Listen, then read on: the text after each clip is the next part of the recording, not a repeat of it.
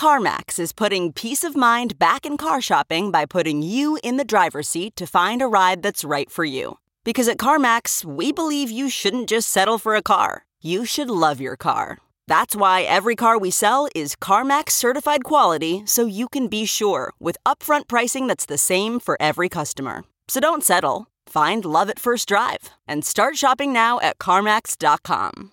CarMax, the way car buying should be. Worried about letting someone else pick out the perfect avocado for your perfect Impress Them on the Third Date guacamole? Well, good thing Instacart shoppers are as picky as you are. They find ripe avocados like it's their guac on the line. They are milk expiration date detectives. They bag eggs like the 12 precious pieces of cargo they are. So let Instacart shoppers overthink your groceries so that you can overthink what you'll wear on that third date. Download the Instacart app today to get free delivery on your first three orders while supplies last. Minimum $10 per order. Additional terms apply. What is up, Gypsy Gang? We're back for another episode of the Gypsy Tales podcast and super excited to bring you this one. Uh, if you remember at the start of last month, we did a podcast with mountain bike G Eddie Masters, and uh, we had a bit of a conversation about the guy who owns and runs the team that he rides for now by the name of Bernard Kerr. And Bernard has always been a real interesting dude. Uh, I've actually followed him for a really, really long time on Instagram because uh, he did the Stoppy Sunday thing. Uh, and then he really got into like the whole YouTube deal, um, but probably more so for moto than for the mountain bike stuff. Um, he is a just insanely talented mountain bike rider who makes some super cool content. Um, and then, yeah, translated that into the YouTube stuff. And then he undertook a bit of an interesting project. He basically tried to race A1, although he'd never raced any other. Uh, like motocross, supercross race, really ever. Um, so, yeah, I really just wanted to get him on to sort of, I guess, see where his head's at with thinking how he can pull all that stuff off. And uh, really cool story. He's got a really, really interesting story how he ended up running uh, a race team at the World Cups and now the Enduro World Series. Uh, his story about trying to race A1 is insane, and he's just a really cool all round dude. So, I really enjoyed this podcast, and I think it is a great way to kick off the last month for 2020.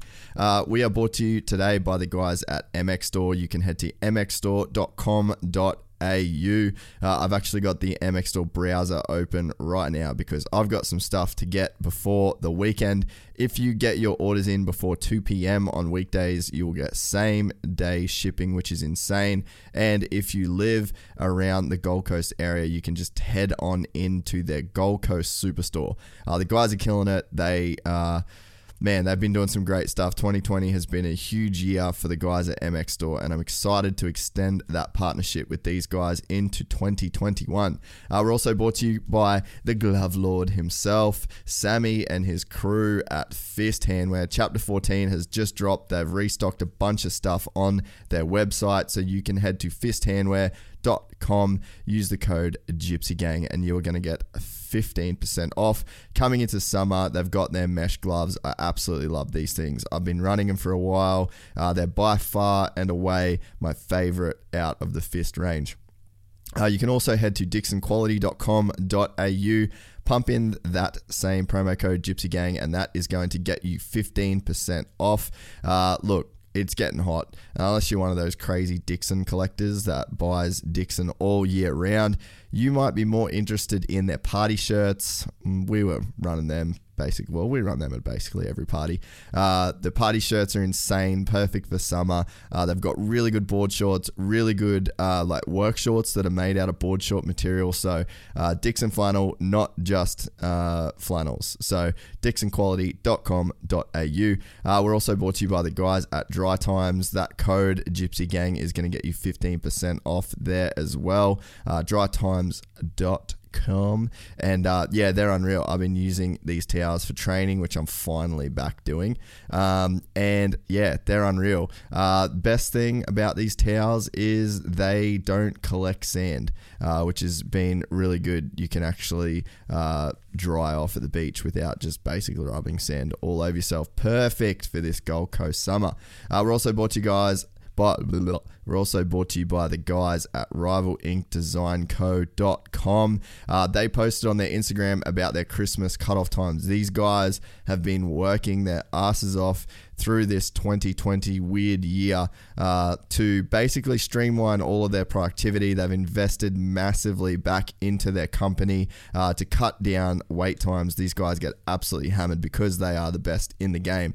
But with everything that they have done, to make sure that they can cut down their wait times. The volume of orders that these lords get uh, means that there is a Christmas cutoff. So please, if you're in the market for some new graphics, or if you're a parent that is going to give some new graphics to your kids for Christmas, or if you need to get your mid 2K stuff ordered and ready, uh, then you need to go to rivalinkdesignco.com right now. The code Gypsy Gang is going to get you 15% off as well. Uh, we're also brought to you by the guys at Cricks Tweed. If you need a brand new vehicle, new or used, uh, the guys at Cricks have got you covered. Head to crickstweed.com.au. Uh, you can email them, call them, ask for Kyle, tell them you're a member of the Gypsy Gang and that I sent you in there, and then he's going to give you a deal for show.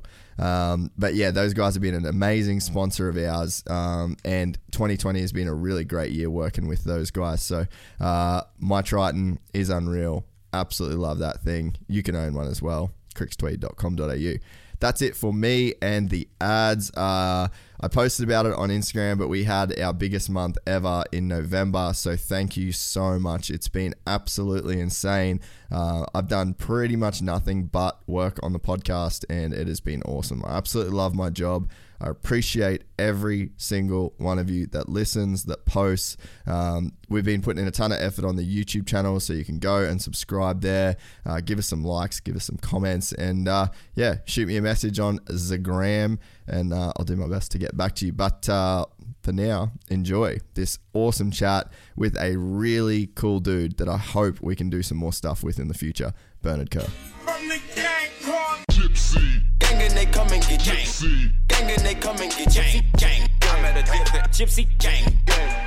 Gypsy. Gang and they come and get gypsy. Gang and they come and get gang. Gypsy gang. Gypsy gang. I'm at a gypsy. Record, record. Bernard Kerr, welcome to the Gypsy Tales podcast, my friend. How are you? I'm good. How you doing?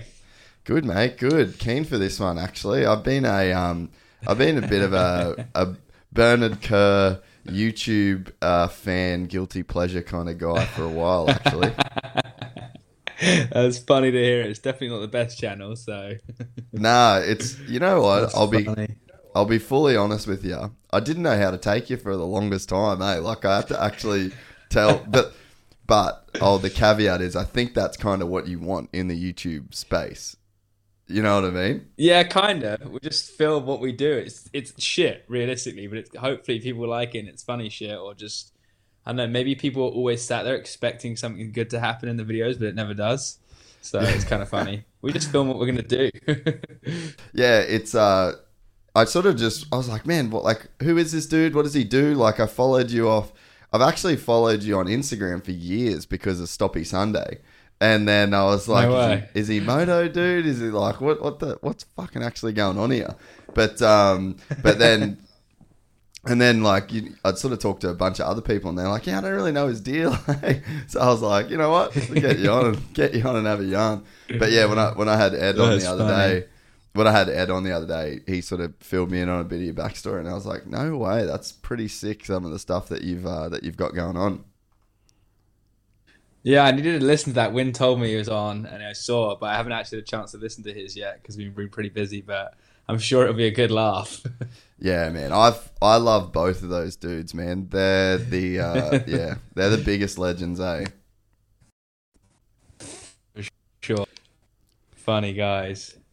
So you have been doing like you're the team manager for Pivot. You've run that team for ten years, which is a crazy sort of feat in itself, I guess. And then you're a moto rider and you're a YouTube dude. So you've got like a ton of stuff going on. And like when I sort of, I guess when I did get a bit of the context of, of your, uh, your story and sort of the things that you do have going on, man, it's pretty impressive what you've been able to sort of achieve and like the level of value that you obviously provide to the to the sponsors that are around you. Well, I appreciate you saying that, but yeah, hopefully we're doing a good job and definitely a weird one with the team and everything. It's sick. Obviously, Eddie must have filled you on that. Having him on the team so cool, but he's pretty hard work. I'm not gonna lie, in a good way. but, um, it is fun and yeah, I really think I don't know with the value thing you put on there at the end. I feel like it's way easier when you run a team and you're involved with all the companies and yourself. You can see how to add value to yourself and them, and like give them value in the team and what you're doing, not just hey, I'm riding bike, I'm good at it, can I have some money? So hopefully, we do work well with them and see how we need to add value to them and help them. So where where did that like that's not the normal attitude for a professional rider for the most part. I think that things are starting to change. Like the more guys like yourself, guys like Wyn with Wyn TV, and the stuff that he's yeah. got going on. I think people are, I guess, waking up a little bit more to what you kind of need to do to keep sponsors happy or to like get sponsors and become like this kind of undeniable presence in the industry. Like, where did that come from in in you? Like, how did that even? Because it seems like you've been ahead of the game on that in a big way. Yeah, I don't know. I think when, yeah, like you say, he's started the Wheelie Wednesday thing so long ago. I can even remember him in Whistler telling me like, "Hey, I'm going to do this Wheelie Wednesday thing. Do you want to do it with me?" And I was like, "Oh, I think I'm busy today or whatever." But I don't know. Since when I first got on Pivot, I tried to run my own video series then because I just really enjoy filming shit. And I'm like, "Oh, this is so fun if we film what we're doing." Like, I think if I take it way back, it's like Kevin and Perry. I used to watch Kevin and Perry go large and thought it was so rad how they had this like dad cam and wanted to film each other like going on this crazy holiday doing shit. And I always just wanted to film stuff. And I knew the more you film, the more photos you take, like surely people are gonna like, apart from that you're stoked on it, people are mm. gonna appreciate it. Like, whoa, he's doing a good job for us. And if you just race, you can only do ten races a year, but you've got every single day of the year to take a photo or do a video. And I don't know. Yeah, I think Wyn's been early on it, and I've been lucky enough to see or maybe just enjoy some people. I enjoy creating content or going on Discover on Instagram and trying to find skateboarders doing something cool and be like, oh, that's so sick. I want to recreate that or steal their idea. And I don't know. I'm just, yeah, I really enjoy it, I guess. And you can see creating it. It's going to keep sponsors happy. It has to. Yeah. Yeah. I guess that, yeah, enjoying it is probably the key because some dudes just don't care to do it, right? Dude, like, they hate I, it. They yeah. hate it. Yeah, like I can't see a guy like Aaron Gwin going out and filming his own vlogs, you know? Yeah, true. Yeah, vlogs or you know whatever. Like me and Wyn were saying, sometimes on a stoppy video, I'll get it first go. Sometimes I'm there for two hours doing a stoppy on a Sunday, trying mm. to get the bloody thing. But I know I'm going to enjoy the outcome or be stoked with myself that I've done it. But yeah, some people aren't going to do that, or some people aren't going to run around in muddy fields and shit cars and enjoy editing a YouTube video of it. Whereas I like, I'm lucky, I guess, that I enjoy it. I'm like, oh, that was such a fun day. Look how dumb we look, or like, I can see we're having a good time. Hopefully, people watch this video and see we're having a good time, and then hopefully be like, whoa, the bike looks real good too. Maybe we'll buy a pivot. Well, is there? I guess there's an element of self consciousness that you mustn't have or you're able to overcome because I mean for for me like we we do vlogs and stuff like that but it's pretty I guess like few and far between because I just I I'm self conscious in that way you know I'm just like ah, I just don't really get, I don't really want to fucking put myself out there like I feel like the podcast I've sort of said it before but the podcast I'm just sitting here talking like I can't do anything about the way I come across in this but in a vlog you know like in a vlog you're editing yourself and and I don't know. To me, I've just been self conscious about that kind of stuff. But I will say that recently, the more that we've been putting out, like you can just see the stoke that people get from it, and that has kind yeah. of made me a bit more stoked on doing it. But I don't know. Like it seems like with you, you don't have as much of that element of self consciousness. well, I'm glad that's the way it comes across, but we definitely do. The Stokes definitely rad when you like see people or people message you like so happy to watch. Honestly, what I think some such shit videos I put out. Mm-hmm. But believe it or not, I tried to do. Friend Olly Wilkins was talking about it once. He's like, dude, just film yourself around the house, watch it back, and you'll literally want to throw up at it or whatever. And like maybe a year or half a year before I ever first did one, I literally filmed myself in the morning walking around the garage talking what I was going to do, watched it back and was like, I cannot put that on the internet. I look like a fucking retard, you know. I was like, I can't put that out. Like, so embarrassed. And then I can't remember one day at Mont Sainte Anne last year, I just filmed what we did that day. Like I called it a lifestyle documentary because I was like, I thought vlogging was shit and it's super lame. And I was like, I don't want to be a vlogger. That's such shit. So I was like, I'm just going to call it a lifestyle documentary. I'm just going to film what we do today. And I filmed us sat in the car. I filmed us cooking breakfast. I filmed us went to McDonald's the next day.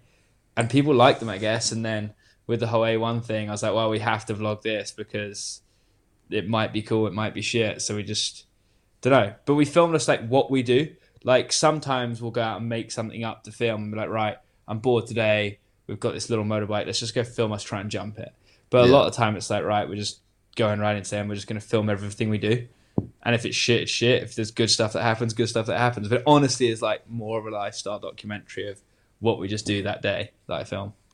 Yeah, but so there was like a bit of an element that of I guess self consciousness that you ended up having to Dude. overcome to do it, or for sure, even now, this is real bad. I'm going to say this like on your podcast. I don't watch a lot of them.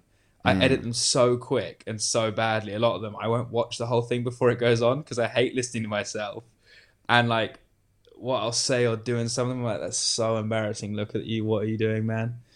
so I'll just like skim through it on iMovie and I'll just skim over it, but won't even click play and just be like, yeah, didn't do anything stupid and just edit that next bit, keep going, edit which makes it quicker and easier to edit, and I don't have to watch it. so, yeah, definitely still a bit self conscious about it. Yeah. Oh well. Uh, yeah. No, that's cool. It's cool to know. Like, yeah, because I mean, for for our end, I mean, yeah, you do it, and you're just like, fuck, like, what?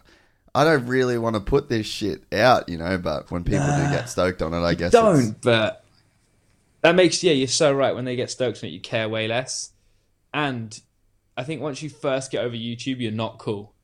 Mm. Like you're not cool. If you know what I mean, like you don't go on there and look at yourself and watch your video and be like, man, I'm cool. Like as long as you're okay with not being cool, then you're kind of fine with it. You know what I mean? Like you just got to be okay with not being cool. You're like, hey guys, today we're gonna ride a bike and go over this jump. Like that's not cool, man. as long as you're okay with not being cool, you can kind of be okay with it. Yeah, I guess that's where it gets like. I guess that's where it gets weird. Then is is I guess maybe that's where the judgment comes in because you're like, does this cunt think he's cooler than he fucking actually is? yeah, that's exactly it. Like if I walked down and saw Eddie in a mud field, being like, guys, so right now we're going to do a skid on this motorbike and let's see how it goes. I'm like, oh, what is Eddie doing? He looks like an idiot. as long as you know you look like an idiot, I guess you can get over it. You're like, I don't care. It's not cool, but hopefully it'll do sick, and one day we'll get some ad money off this. Dude, uh, you know what was uh, a big turning point for me in uh, in your vlogs? The what? day, what was the, the day that I saw you wearing white Nike Blazers at the track unloading your bike. I was like, That's sick. I was like, my fucking G. All right, all right, all right, all right. that's sick. I was looking at some new ones earlier. oh, that's awesome. Yeah, I was kind of like, I was kind of a little bit devoed that you were getting them dirty, but I was like, fuck, I kind of appreciate a man that can get his get his Blazers dirty. I always like say like anything I have that's nice, I'll wear like at a bike place because what I do every day is biking, or like when I want to mm. look best is at the track or on my bike. That's when I want to look cool, or like want to wear my nice stuff. So I'm always going to wear it in probably bad conditions. That's why I've got it. So yeah, I don't know. Uh, I'm, I'm stoked not, on them, but yeah, they're gonna get wrecked. yeah, I'm not. I'm not mad at. I'm not mad at that perspective. I kind of. I kind of try and like. Yeah, I like cool shoes and shit. So I'll like always rock up at the track yeah. looking like I'm about to go have a drink, but I'd sort of feel yeah. like I'm running the but same. That is where you're having your drink. Yeah, pretty much, huh? yeah, that's kind of wild. I don't know. Like even if I had like a fancy watch or a, a nice whatever it is, I'd wear it every day or like going out riding because that's what I like doing. And that's when I probably want to look best. yeah, no, that shit makes sense. I um I had the I, I from the outside looking in, I actually just thought you were some rich kid dude that was you know like it's sponsored by his mum and dad and then was kind of living this dope lifestyle which there's nothing wrong with that but i got the impression that No, that's cool. what you were that's sort of like where your lane was but then talking to eddie um he pretty much said like nah dude like he's been doing this this this and this this, this. and I, it gave me kind of like a new um i guess like appreciation for it and it made me you know super interested to hear the story um, and then I was talking to Davey from Hook It Podcast, and he said, like, yeah, Bernard's been on the same brand for 10 years, has run that team the whole time. Um, so, like, what I guess was your, um, your, I guess, how did that sort of all happen to get to where you are now with it? Well, uh, definitely not rich. My mum went bankrupt trying to do this basically and help me out. So she's broke, pretty much, bless her. Because my parents split up when I was younger. So she literally used to like marshal at the races for us. And then when I turned 17, she did the brand new van. She was amazing when I first started driving. She bought, don't know how she managed it. I think she like ran it through her business to like make sure I had a good vehicle to go racing to start with. But yeah, we didn't have a lot of money, that's for sure. Like I had a bike. Actually, I don't know if people know this story. I had a bike stolen once or two bikes stolen. She bet on a horse to uh, win my next bike. She was like, right, if I bet on this horse, because she used to know some really good farriers because she trained horses when she was younger. So if we bet on the horse and we win, we can buy you a new bike. If we lose, we'll eat beans on toast for a month. But like, will the shop will survive that she ran and like we'll be fine. So yeah, didn't have loads of money, but um, she killed it. She worked so so hard. I can't even tell you how hard she worked and to make it happen really, which is pretty cool. And then yeah, after that we like I was on a team, wasn't on a team, and then So, wait, did like the horse April win? Said, the horse won, dude. Yeah, the horse won. No won- I can't remember. It was like seven hundred pounds. It wasn't even a lot of money, or nine hundred pounds that we won to get a bike, and we had to buy a second hand bike with the money. But yeah, the horse won. It was like a farrier we used when we used to, like when parents together. We had horses, and we always used this farrier called Jerry, and he like knew loads of race horses and trainers, and he was like, "Oh yeah, it's a really, it's a really good tip. Like you should bet on this horse." No way. So yeah, yeah. And I bought a we bought a DMR with it, a used DMR, which is awesome. Which I guess ties into everything because DMR import pivot in this country, like DMR bikes. And at Yeah. the time, like I bought this secondhand bike with the horse racing money. Eventually, that bike broke because it was so old. But they hooked me up with a new DMR, and then years after I rode for some brands, Olly Wilkins that rides for DMR or did was like, "Hey, we're, we're bringing in a brand called Pivot. Like, do you want to try it?" I was like, "Oh, I'm not sure," but anyway, he talked me into it. I rode for the UK distributor for two years, and then I don't know, like I could, I had offers to go ride for like factory teams at the time, but I just really wanted to travel around in a van because that's what I'd been doing for two years or however many years was just going to races in a van, fucking around in between, going out, doing this, playing on bikes, playing on pit bikes. I knew if I went on a factory team, they'd be like, right, your flight is on Tuesday at 3 p.m. You leave on Sunday at 9 p.m. Yeah. back next Wednesday at 3 p.m. Like they set you a schedule, which is a cool structure, and some people need that and like want that. But I was like, man, I just want to have a van and like go around with my friends. So I emailed Pivot, like the owner, because I kind of had met him. I was like, hey, is there any chance like I could run a team for you? I heard the guy that runs it at the minute doesn't want to, and he said, "Oh, write me a proposal." And I did. I honestly, if I wrote the email, it's probably the worst email I've ever wrote. I'm not that good at grammar as it is now, and I remember I got like 26 grand the first year, and I was like, I'm gonna be so rich. I was like, it's me, a mechanic, and another rider with twenty six thousand dollars. I was like, I don't know what I'm gonna buy first, and we like ran out of money. Through, honestly, we ran out of money, money through the season. I had to get my mum to help at the end of the year because I was like, Mum, we can't afford food. We're gonna need some money of this team. no But, uh, way. yeah, that was it. That was yeah. So I've been on Pivot ten years, but the team eight, Yeah. and just with like, I guess good friends and hopefully like people like Eddie that like the vibe of almost traveling in a van. I know we have a big truck now and a brand new van, and like we stay in hotels, but it's still like the vibe of like. Hmm. What do you guys want to do next week? We got a week off, or we got a day to go to here. Should we stop at a motorbike track on the way, or something? Not just a team manager telling you you are going here on this day at this time to race your bike. like I know. We I think we all need to have fun to do well. So yeah, it's progressed pretty good, really. I hope. Yeah, man, that that is so gnarly. So you do the you do the first year. What was the like? So the bikes were obviously pretty good from the jump, and then you guys like, what were the results like that first year? Yeah, the bikes are real good. There's a guy called Dave Weagle that does the linkage system for it. It's called a DW Link. It's super famous, and he does Oh, it for a few yeah, bike yeah, companies. yeah, so like, yeah. we knew it was going to be a good bike, and I can't remember what my best result was the first year. Maybe 25th or top 20, but pretty good. I never used to train though. Like some riders are super like hardworking and they do well because of that. Some are talent based and do well because of that. And I guess I was like more of a talent based guy. I was like, oh, like cocky in a way, like, oh, I'm just good at riding bikes. I'll just ride my bike and do a bit of training. I'll be all right. And then that lasted, I guess, a little bit. But yeah, realized you had to maybe train a bit more and the components as well. I guess a bad thing starting out. I can't remember if it was when I had the team or the year before. I got three flat tires and snapped a chain in qualifying. Mm. Like in four races, like that happened, and I was like, "How is this happening? Like, how can I be so so bad? Like, how can my luck be this bad?"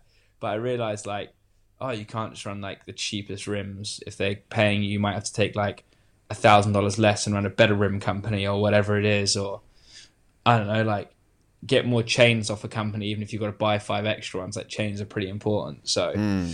I don't know. I guess we started doing well, but I think Chris, the owner as well, appreciated, like we said before, is the media. I always wanted to do videos and photos, so whatever I could do out of racing, I didn't really feel like a chore back then. Like, it was.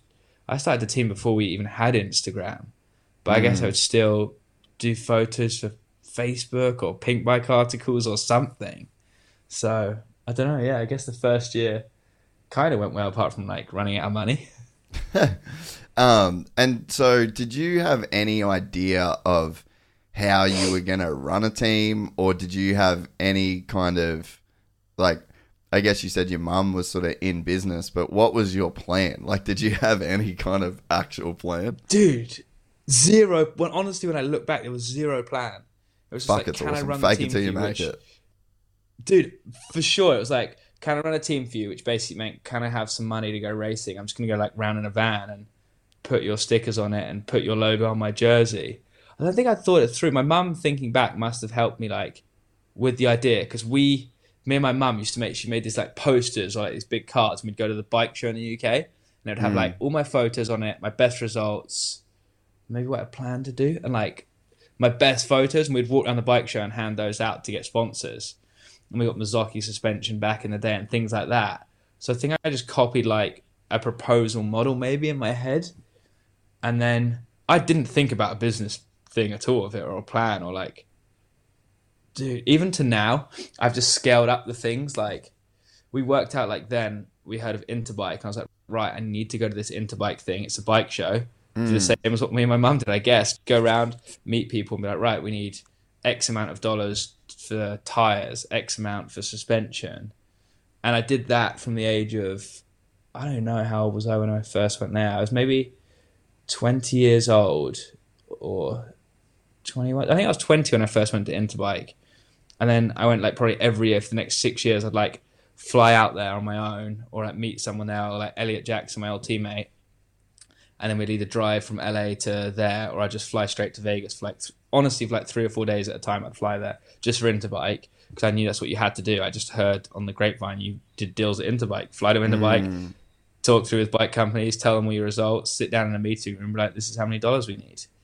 And yeah, kind of look back at it now, it's kind of funny to like fly out there and be like, "Hey guys, can we get some money for the team? Like, we're doing good, or we're trying to get this rider, so we're going to need this, or here's all our videos, here's our stats."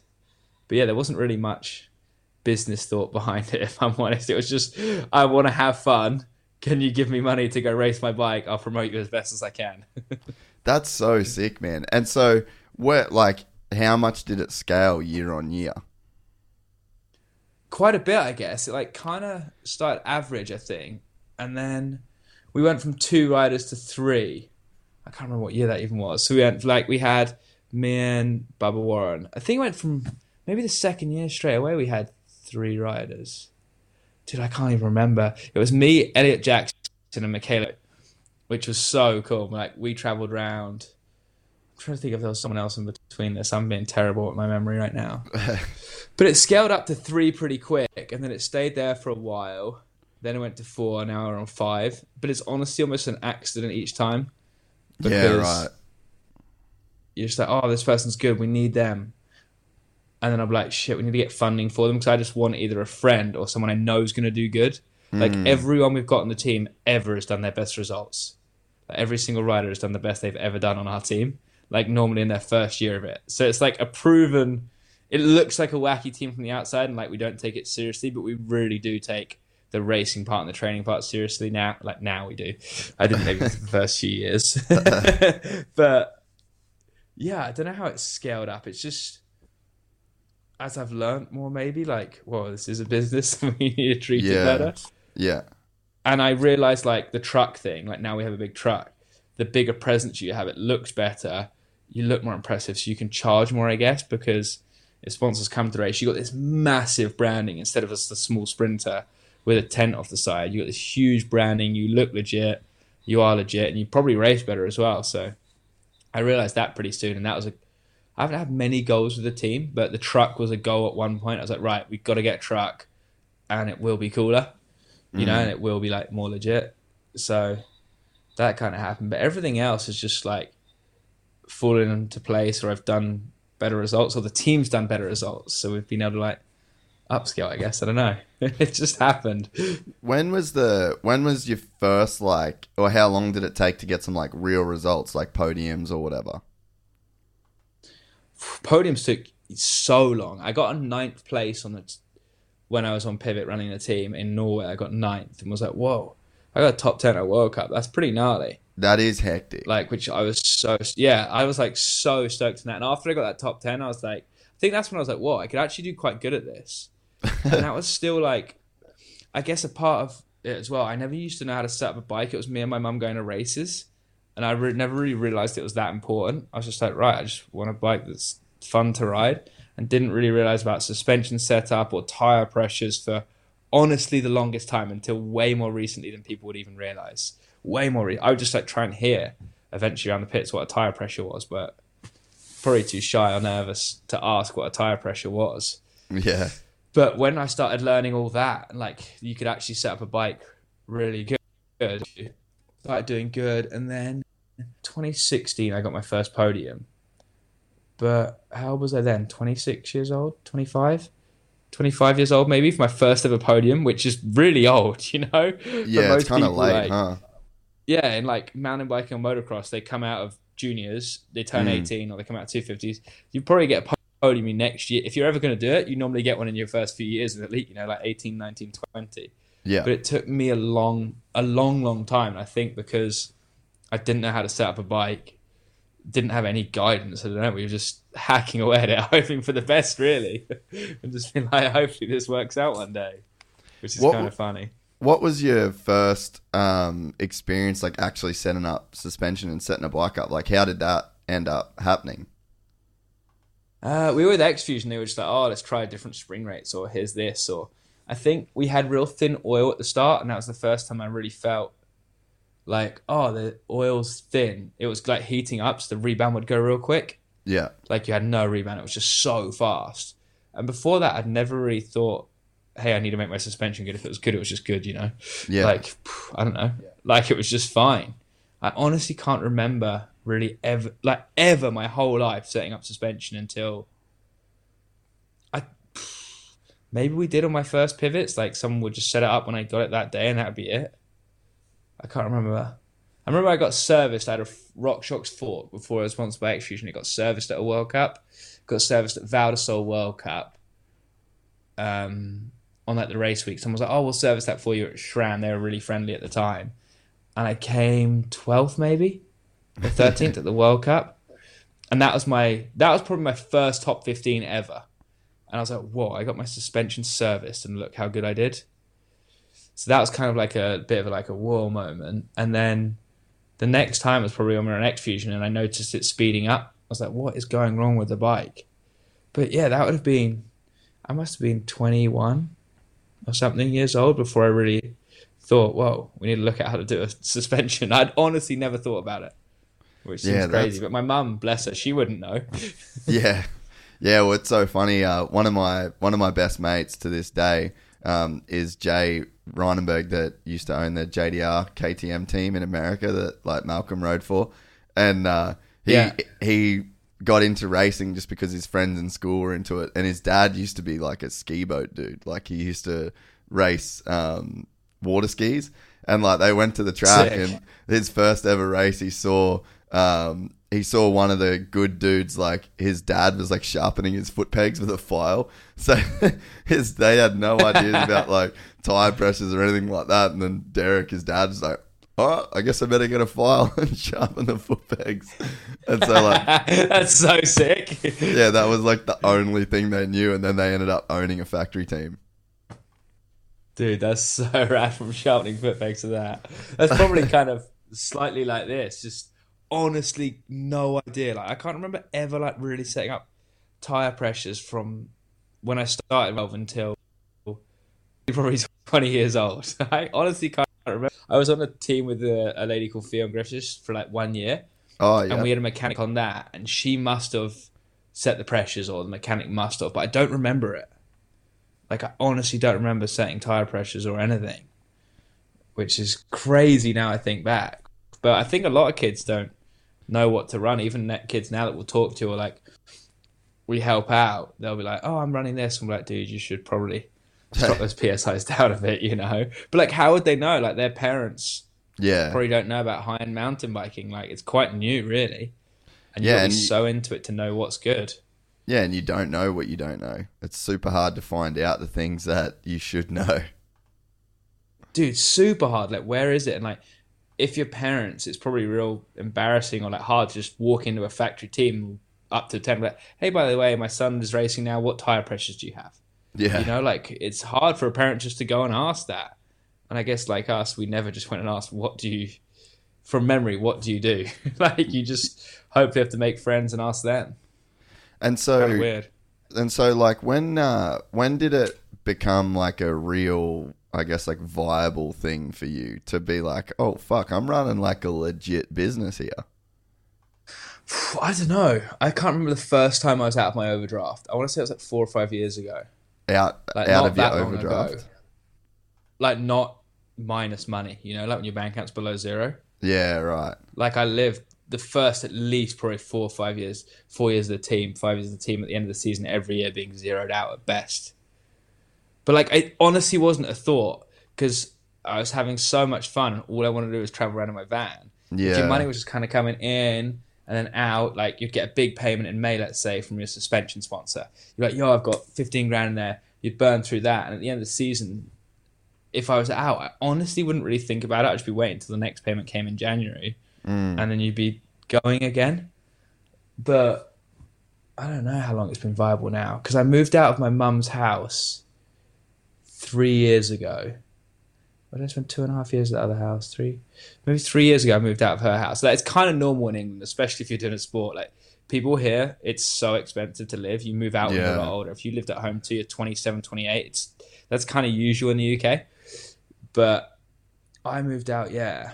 because you guys Three where, where do you guys live it's kind of like an expensive We live like area an right? hour from London. Yeah, it's a place called Surrey, yeah yeah and it's like one of the most, if not the most expensive area in like the country.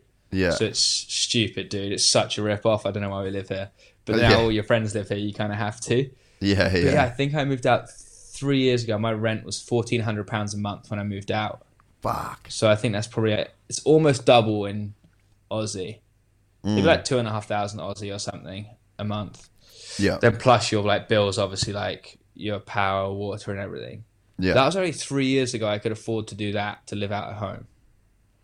Really, because I'd go to New Zealand and live there, obviously. But it's That's so what I thought you bucks a week were. rent there. I thought you actually were a Kiwi for the longest time. Like when I Loads was of fol- people said that. yeah, like when I was following the whole like Stoppy Sunday deal, I actually thought you were a Kiwi. That's funny. Well, I used to have a Kiwi girlfriend, and I'd go to New Zealand for like three or four months every year. Yeah, Like the first year I ran the team, that was the first year I went to New Zealand, and I like worked it out that if I went there, by the time I'd paid for the flight, it was cheaper to honestly cheaper to live there. I'd pay fifty dollars a week rent, so twenty five pounds a week rent, and then like everything else was cheap as well, and you just cook food. So, whereas in England, I just have to live at home, and then still everything's twice as expensive, and you've got to drive to everything. But yeah, what was the year I moved out? I won King of Crankworx, which at the time was it was twenty five thousand dollars, Wow. winning like the overall. Uh, it was like between like three Crankworx stops and Whistler. I won like the overall point series or whatever, but you got twenty five thousand Canadian dollars Yeah. and then the speed and style overall, and that was like I think I got like thirty thousand dollars prize money that week, which was at the time was like I knew it was coming though, so that was bad. Like I knew I had it in the bag. I was like, right, I've just got to do this, this, this, this. Like I was so close to not. Basically, in the last race that week, I had to get tenth or better, and I got tenth in the race, and Wyn Wow. was behind me by points, point six of a second in Canada. So I only made the 25 grand by 0.6 of a second. But I don't know why I was so confident that I was going to do it. but even that year, I think after I bought like a $2,000 car, because I only had a van at the time, all I had was the team van, the like long wheelbase Sprinter, which was my everyday car because that was the only one I had. Which is a fuck around. Um, dude, so like a high roof, long wheelbase van. That's my only car. Like, if you want to go to town, so I was like, right, I'm gonna buy a car if I win this. And I bought this like soft, like you know what a Willys Jeep is, Mm, nah. like an old school. They're like from the the army, the American Willys Oh Jeep. yeah, They're yeah, like yeah. soft top, like thing. Yeah. I bought a replica of that because I couldn't afford a real one for two grand. But that was what I bought with the money. And then after that, I got a new motocross bike. I bought my first ever brand new motocross bike from like the year before, so it was cheaper. And then I really only had money to live on for the winter. Like that was the money gone because we didn't really have any left over from the team. And that was 2015. So 2016 was the first real year that I like made money from it. I think Mm. because the only money I made in 15 really was from winning $30,000 in a week. Otherwise, I really hadn't made much. So yeah, 2016 was the real first year it was probably viable. And like, then so Make so any sort of money. so what changed in 2016 then for it to is it just this kind of process of it compounding and compounding and compounding to the point where it actually I think yeah, like winning the King of Crankworx, you made loads of money and you've won this big thing. So your sponsor's like, whoa, this guy's actually doing good now, and not just in downhill. I was doing good in like dual slalom and doing whips, and like I'd learned to whip more, which I think you'll see in motocross with Tyler and Bereman and everyone. Like whips are cool. Whips get you coverage. Whips make you money. It's, there's no arguing it. You know, like companies do see it and they get amazing exposure from it. So I think I'd kind of worked out in my head whether it was fun or I just maybe thought, right, if I do some more whips, this could work out for me. I don't know. what was the But, um, process of like learning to whip a mountain bike No, no idea. People ask me that all the time. I never even thought about it. I just did it. Always just when we rode dirt jumps at this field, I could always do a whip on a like dirt jump bike. Like I could always go ninety degrees pretty much or just under since I was fourteen years old. No idea how or why, just did it. So, yeah. Even now, if someone asks me how to do it, I try and tell them. I'll watch a video of me doing it, and it doesn't look anything like it feels. Mm. Like not even close. I'm like, and I'm like stood up, like turning off the lip, and it feels like I'm like sat down squatting and sliding or whatever it is. It feels like I'm doing different to it looks. So I don't know, but yeah, compounding of like whips and getting better results. Finally, you could ask for more money. Pivot, like the owner, like they were such a young brand when I started there. They're only two years old. I grew with them, mm. and he really trusted me somehow and appreciated. I was like, right, we were on let's say five dollars now I need ten. We were on ten, now I need fifteen, we're on fifteen, now I need twenty. And he upped it as I got better, he like matched it and was like, Yeah, you deserve more money, here's more money and then the other companies as well. So I've been lucky that a lot of people have believed in me or have been like, Well, you did deliver on that, not promise, but we gave you more money, the team did better. If we give you more, hopefully you'll do better again and represent us. So yeah, I don't know, compounding of fun and exposure. Yeah, I mean that that is pretty cool too. The the fact that, like you said, you kind of grew with the company. Like, not a lot of people are prepared to initially take not like take a hit, but you know you sort of can, like you said, you could have gone and rode for a factory team, but you start at the ground floor and then you make yourself like to go back to Wyn again. You know, like with Wyn and GT, like you sort of think GT, you think Wyn, and that's so valuable 100%. to do as a writer to like ingrain yourself in a company. And I feel like it's the same thing with Pivot. Like if you went to a different brand or if they lost you to somebody else, like that's a big part of their brand identity. And that's become like this genuine thing that you've built for yourself over time. Yeah, hundred percent, like you say, with winning GT, and I couldn't be luckier because I didn't really think about it at the time. Honestly, like I rode for the UK guys, like I said, when I started with the UK people, Pivot were two years old. Mm. So I was only skeptical because of the company because I'd never heard of it. But as soon as they wanted to give me a chance, I didn't really have anything else at the time. So I was like, yeah, this is sick. And I ne- honestly never thought it was like building something with the brand, not in a good way or a bad way. I like wasn't selfless selfless enough to yeah, think, yeah. Oh, I want to build something with them. It honestly just kept going, and the guy, like the owner, he's super interesting guy because he's so smart. Like he's super engineeringly minded as well as like a businessman and everything, you know. So sometimes you're like, shit, does he hate me? Does he like me? I've thought that so much over the years, and now I know, like, obviously, hopefully we get on pretty well because like I can text the owner of a bike company, you know, how valuable that is. Like a lot of people that ride for these big companies can't just text the owner of Giant and be like, "Hey, by the way, like I was just wondering if we've got this or is this color coming out or whatever it is." I can text the owner of the company, which is I feel so lucky, and everyone there, like the staff that I deal with, are so cool because a lot of them have been there a while. But when I started, I don't know how many staff were there. Honestly, 10, 15 staff. Yeah, ten, maybe honestly not even fifteen. Now there's seventy odd. Wow. 70 or 80, I think, at the office. Yeah. So when I started, there was no one there. So I think I'm just lucky. Well, I am. Like I'm super lucky. I fell on it when I did, and they were young, and they made awesome bikes, and we've grown together. But yeah, I really appreciate that, and hopefully they do that. I'm still there, and I think it works. Like, well, it, it looks like it works. We've got people like Eddie and stuff on board that trust that hopefully I run a good enough program for them to do well, and the bikes are undeniable. Like you could whoever it is can get an offer sometimes to ride for twice the money for a company with um, like a bad bike just because it's uncool and they'll pay you more. But I'm lucky that we get paid pretty well. And the bike company, literally, if I went and bought a bike, I would buy a pivot.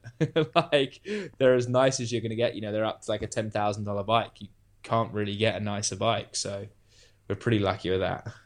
That's so interesting what you say about being able to text the owner of the company, man. Like fuck, that is insanely valuable, dude. Like, like honestly crazy. Or even like when I'm super hyped, like Eddie and the enduro team killed it at that, and I was so hyped that I could text him and be like, "Dude, you won the team overall like enduro world champions. Like your bike brand has won that." Which is like even that's so valuable. I feel like like I was so stoked and got to tell him that. Mm. Whereas like some other companies, you're passing that through five people, you know, and you don't feel his excitement back which yeah. then fuels you want to do better or like yeah even things like that it's awesome so yeah so so lucky and like he's the staff he surrounds himself with, obviously are really good which is why he's got a successful company but yeah dealing with them and him or they'll ask i guess hopefully they know i want to help. They'll ask input from me on like hey we think these riders are cool. What do you think? Or stuff like that. Or like hey we are thinking of doing this. What do you think? And or i'll be like hey can we do this? What do you guys think? So yeah, now the the brand and building with them has been awesome. Have you had any kind of like big input on the bike itself over the years or like different products that they've released? Yeah, definitely. They always ask us like, "Hey, what do you think of this?" or "We're going to send you this bike, like the first version of our new downhill bike." They sent me a metal one for ages before they made carbon, and we were like, "This is good, bad. Hey, we're snapped a shock. Like this should not happen. We mm. really need to address this before you sell this. So, yeah, we do have input, but a lot of the stuff they do, they he knows what he's doing. We'll just get the bike and we'll do better. Like if a new one comes out and we haven't tested it, we'll still like literally every bike they've sent us, even if we haven't uh, put too much into it, we've done better at the next race on it, like an enduro bike or something. She's like, well, you can't really argue with them; they know what they're doing. yeah, dude. That, yeah, that's super cool, man. So you got so you run the enduro program as well. As well as a downhill. Yeah. Yeah, right. That was basically because Eddie had his team that he ran for a different bike company, and then that was coming to an end. He was looking for a ride, and Pivot had asked me like, "Hey, we want to like make our enduro team better. Like, do you know any riders we could put on it that's better? And I said to them, I was like, hey, why don't I just run it as well? I know some riders. Not being sneaky, but I was kind of like, I knew before they'd even said, as soon as they said that, I was like, I know who we're getting. I was Yeah. like, right, Eddie, you, when you have a meeting, like it was in Switzerland, like I even remember I had the meeting. I got him in the sprinter at the time I had. I was like, right, what do you want? Um, I'm trying to get pivots running enduro team through me. I think we can make it sick. You'll race downhill too. Same day, 10 minutes later, his, me- his mechanic comes into the van. I have a meeting with him, like, right, if Eddie gets rid of his team, do you want to come on board? He seems keen, you seem keen, right, done deal. And then I said to Pivot, right, I'll run your enduro team. These are your riders. And everything, I haven't had to convince them, but I guess I have. I have to sell it to the owner and the people like 50, whatever it is. But this is why I need it. This is what we're going to get. I promise it's going to be good. And I promise it's going to work out. You trusted me before. Well, please trust me again. I know I'm a child, but this is who we're going to get. I know he hasn't had great uh, enduros before, but he was on a Bergamont. It's a shit bike. We're putting him on a pivot. He's going to do good. Everyone we've ever put on the team has done the best they've ever done. So it's kind of like proven itself, which is cool that they have trusted it and we've backed it up. But yeah, I'm waiting for that day where we get someone on board and they don't. But hopefully it keeps going in the right direction. But yeah, we have the enduro thing now with Eddie, so he kills it. Yeah, and is that? Well, I guess it sort of just adds to the fun of it, right? Because it's not like you guys are just doing, you know, the just the downhill series, and then you got this big off season or whatever. It's like you guys kind of get to do more shit together. Yeah, I think it's rad, especially for the boys like Matt and Eddie that come from New Zealand. They come over for so long. I don't know how they do it, like all the way to Europe, just leave home. I think it fills the weeks up a bit more. If they're away for four months and they do six races, they'll get so bored. Mm. So they might do, come away for four months and do 14 races now. So maybe it's a bit hectic at times and too many races, but I think it makes it better for them. And normally the enduros go to cooler places. The downhill kind of now just goes to the same place on the same weekend each year. So that's a bit stale, but the enduro switches it up. So I don't know. I think it keeps it fresh for them and makes them train. That's for sure. They're fit. I did three this year and I hated them. they like doing them. The places are cool and the events are rad, but yeah, I don't really like racing them personally. Do you think? Retired from it Um, now. I reckon that once they start, well, I mean, I don't know, I don't know too much about the mountain bike thing. So if there's already shit going on, but I think like the the whole e-bike thing on enduros would be pretty sick. Like, can you imagine the kind of ground you could cover if you raced enduros on e-bikes? And it was like all the good dudes were doing it. Yeah, it would be sick if they do it well, but they did start it this year. And I don't want to bag on the EWS, but they put the shittest tracks in, dude. Like the Oh, really? worst tracks you could ever do. So it just makes it crap. That's why the enduro was tracks are shit, and the same with the e-bike. They put like uphill stages in, up like janky rocks that don't flow. So you're like breathing out your ass, pedaling up these like shit rock sections into a five minute shit downhill on your e-bike. So, because that's what everyone's asked me, are you going to do it? I'm like, dude, I love e-bikes. I think e-bikes are rad. They get people out riding. They handle unreal. Like, yeah, for sure, I would do one, but they put them up shit tracks, man. So, I don't know. They need to work that out before it's going to get good. But it, it has potential. Yeah, I think that yeah, the potential of it if they do a good job, man, like that would be so much fun to race. Like even for So fun. for like moto dudes too, you know, like I love I love mountain biking, but I've pretty much stopped mountain biking nowadays because I got motocross and I got jiu-jitsu. And my jiu-jitsu is my training that I do through the week and then I did ride motocross on the weekend. And like I don't have any spare like body left. Like my body's completely fucking roached at the end of every single week. But e-bikes, man, like if I had an e-bike, dude, I'd be fucking on that shit constantly because it's not as taxing. You're behind bars. You're all the skills that you're working uh, are there, and I think they handle better than a, a normal mountain bike. I think, and a little bit closer to like a moto. So man, like I could see myself even signing up for some e-bike enduros if they, yeah, if they were pretty sick. Yeah, I think they're rad. Like you say, they handle so good. Like they're so planted Yeah. in the ground, for especially if you're kind of a motor. It's not so skittery and like loose. So they ride unreal. You are still getting a workout, but you're not killing yourself up a hill. So I think they're honestly one of the best inventions and best things to come to mountain bikes. I know a lot of purists might hate me for that, and I know Americans definitely hate them more than Europeans right now, and it's taking longer to come around. But I think people will see they're an unreal bit of kit. They ride amazing, and they just get more people out there. So I think anything that puts more people on bikes is rad, and they're awesome, dude. If you had a if you had one, you would ride it so much more than you think. I guarantee it.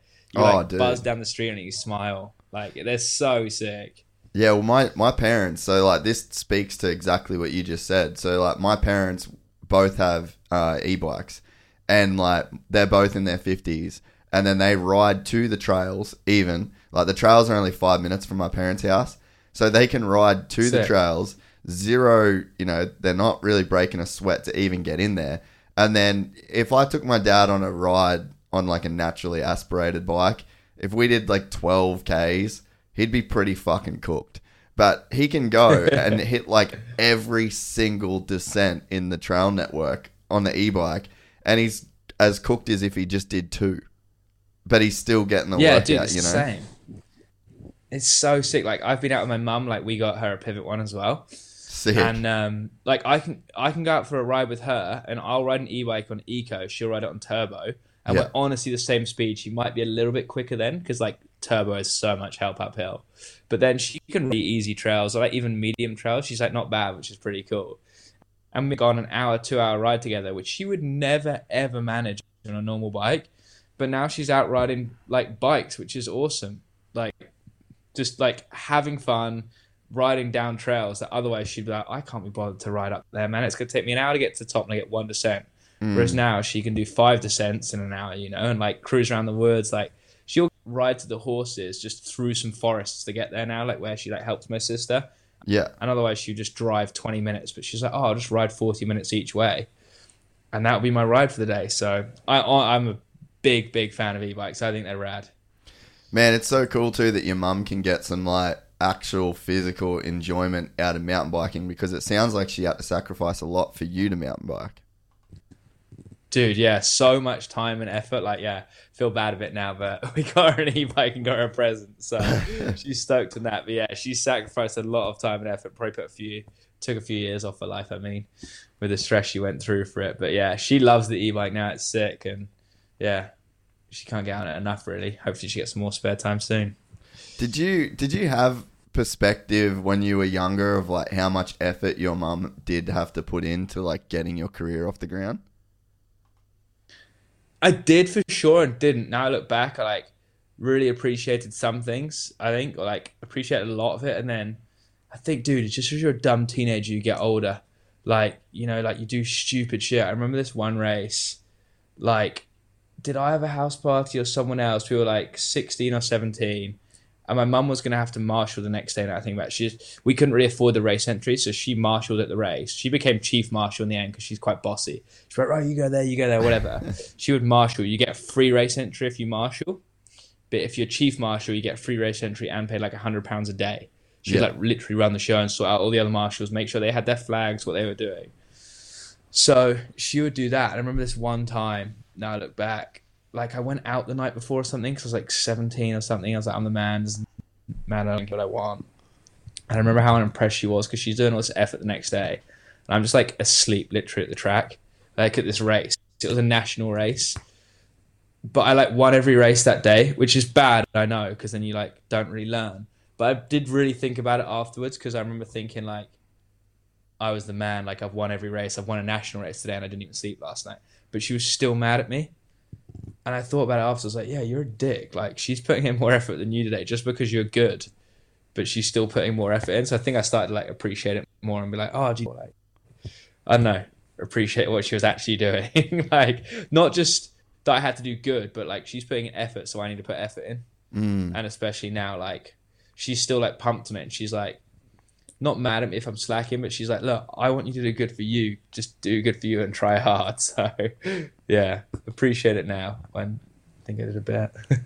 Yeah, I mean that's sort of the the real curse of talent, right? Because I mean, you you watch you ride on a bike, even on a moto, dude. Like you've got fucking sick style. Like some guys are just born with style on a bike, and you're one of those guys. But the downside of that is that a lot of times those guys are fuckwits. Dude, yeah, for sure. I was like you said, I was a fuck with that night. Like it didn't matter that I won. I think she was mad probably because she's putting an effort all day, dude, running around the forest trying to organize people, and I'm just sitting there like a useless piece of shit in a chair. Like, it didn't matter that I won. I think, yeah, she was still just mad. Like, what are you doing, man? Put some bloody effort in. I am. So you're right. It's you do some dumb shit. you see it every sport. I guess. Oh yeah, a hundred percent, man. Like I've I've worked with guys in in motocross where they're just so fucking good, and they just don't give a fuck because it just comes so easy to them, you know. And I think like the average punter, like myself, I ain't a super talented rider on a bike, you know. And you always look at those guys and you're just like, fuck, man, like I'd kill for what you have. But but then you can't. I guess you sort of you can't really have one without the other, you know. Like if I could sit here and say like I'd kill to have that talent, but if you were born with it and you never knew any other way, then you, you can't help but well, you couldn't help but be the way that those guys are. You know, everyone, the, those talented yeah. dudes are kind of like that for a reason. They just don't know any other way.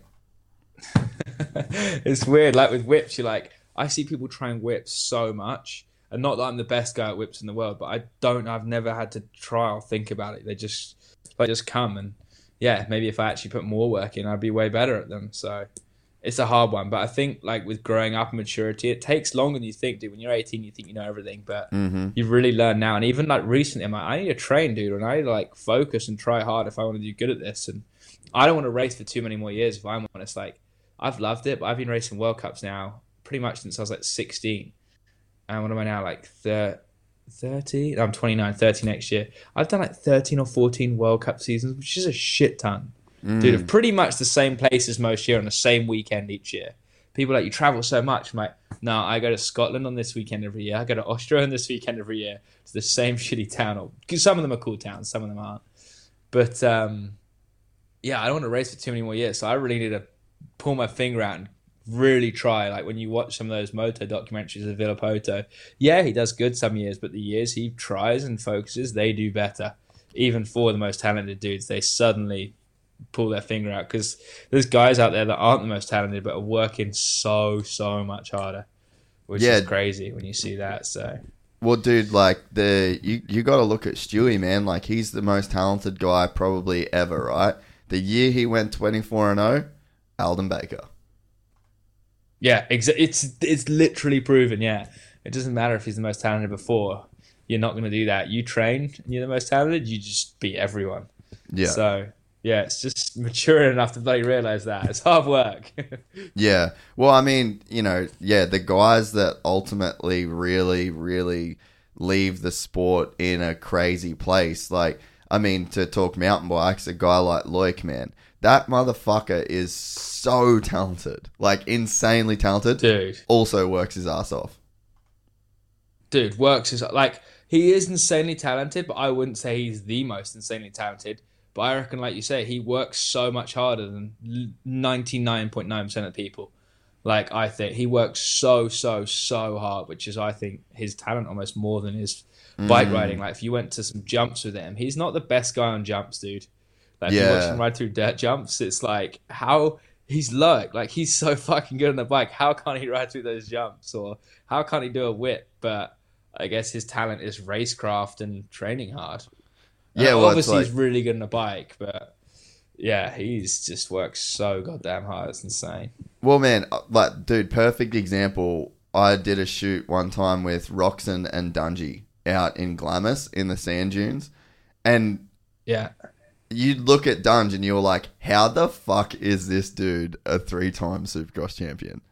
Like he just he looked he looked like not not a fucking a goon, but like you Kenny was out there, and Ken was just like the dudes at Fox who were shooting for Fox are just like, Ken, no, come here, come here. Like they're full tripping on Kenny because he's just like, oh, I'm yeah. gonna go jump that. Fourth gear just fucking sends this shit, and he's just doing like these huge whips, and Dunge is just like straight airing everything, and it's like Dunge probably beat Ken in every race that year. Yeah, dude, that's like Loic. Honestly, he is really talented. Like you have to be really talented. But I think he just works a lot harder than most people and trains and does way more time practice runs, way more data set up on his bike. But yeah, if you went down a track blind with Loic or jumps, he's definitely not going to be the best rider there. Mm. which is super weird. So yeah, same kind of thing, I guess. Yeah, so I mean, is that for 2021? Like, are you gonna really try and focus in on that style of thing, or is it just not your style? I guess. I don't know. We do like to. Ha- if I'm not having fun, I'm not going to do good. I'm genuinely not going to do good. So I need to have fun. But a couple years ago, when I started like being top ten almost at every race, like I'd qualify top ten, I would come fifth. I'd qualify top ten, I'd come eight. I really focused that year. I had such a good off season in New Zealand. I didn't get hurt because I get hurt in the off season because we have too much fun. Yeah. And like it was real good year. So I think I've honestly got maybe one or two years left racing in me max. Like max. Like if I'd won world champs this year, I was done. I was going to retire that day. I said to myself, my mum, everyone, I was like, I honestly went to world champs to win. I was like, I'm just going to try and win this and I'm retiring, which I did. I got fifth, dude. I was like one second off top three, or 0.9 off top three. But then I got smoked. The winner beat me by seven seconds. But like I knew I had it. I don't know why. Going into that race, I was like, it's gonna be rain. It's gonna be shit. If I put the run of my life together, I could win this week. And for like a month leading up, I was like, I'm retiring if I win. Like I'm going. Like the plan is to win. I want to win a World Cup or World Champs and and then be done. Like racing, but I think I love riding bikes and riding Z50s around my garden and all the other shit more.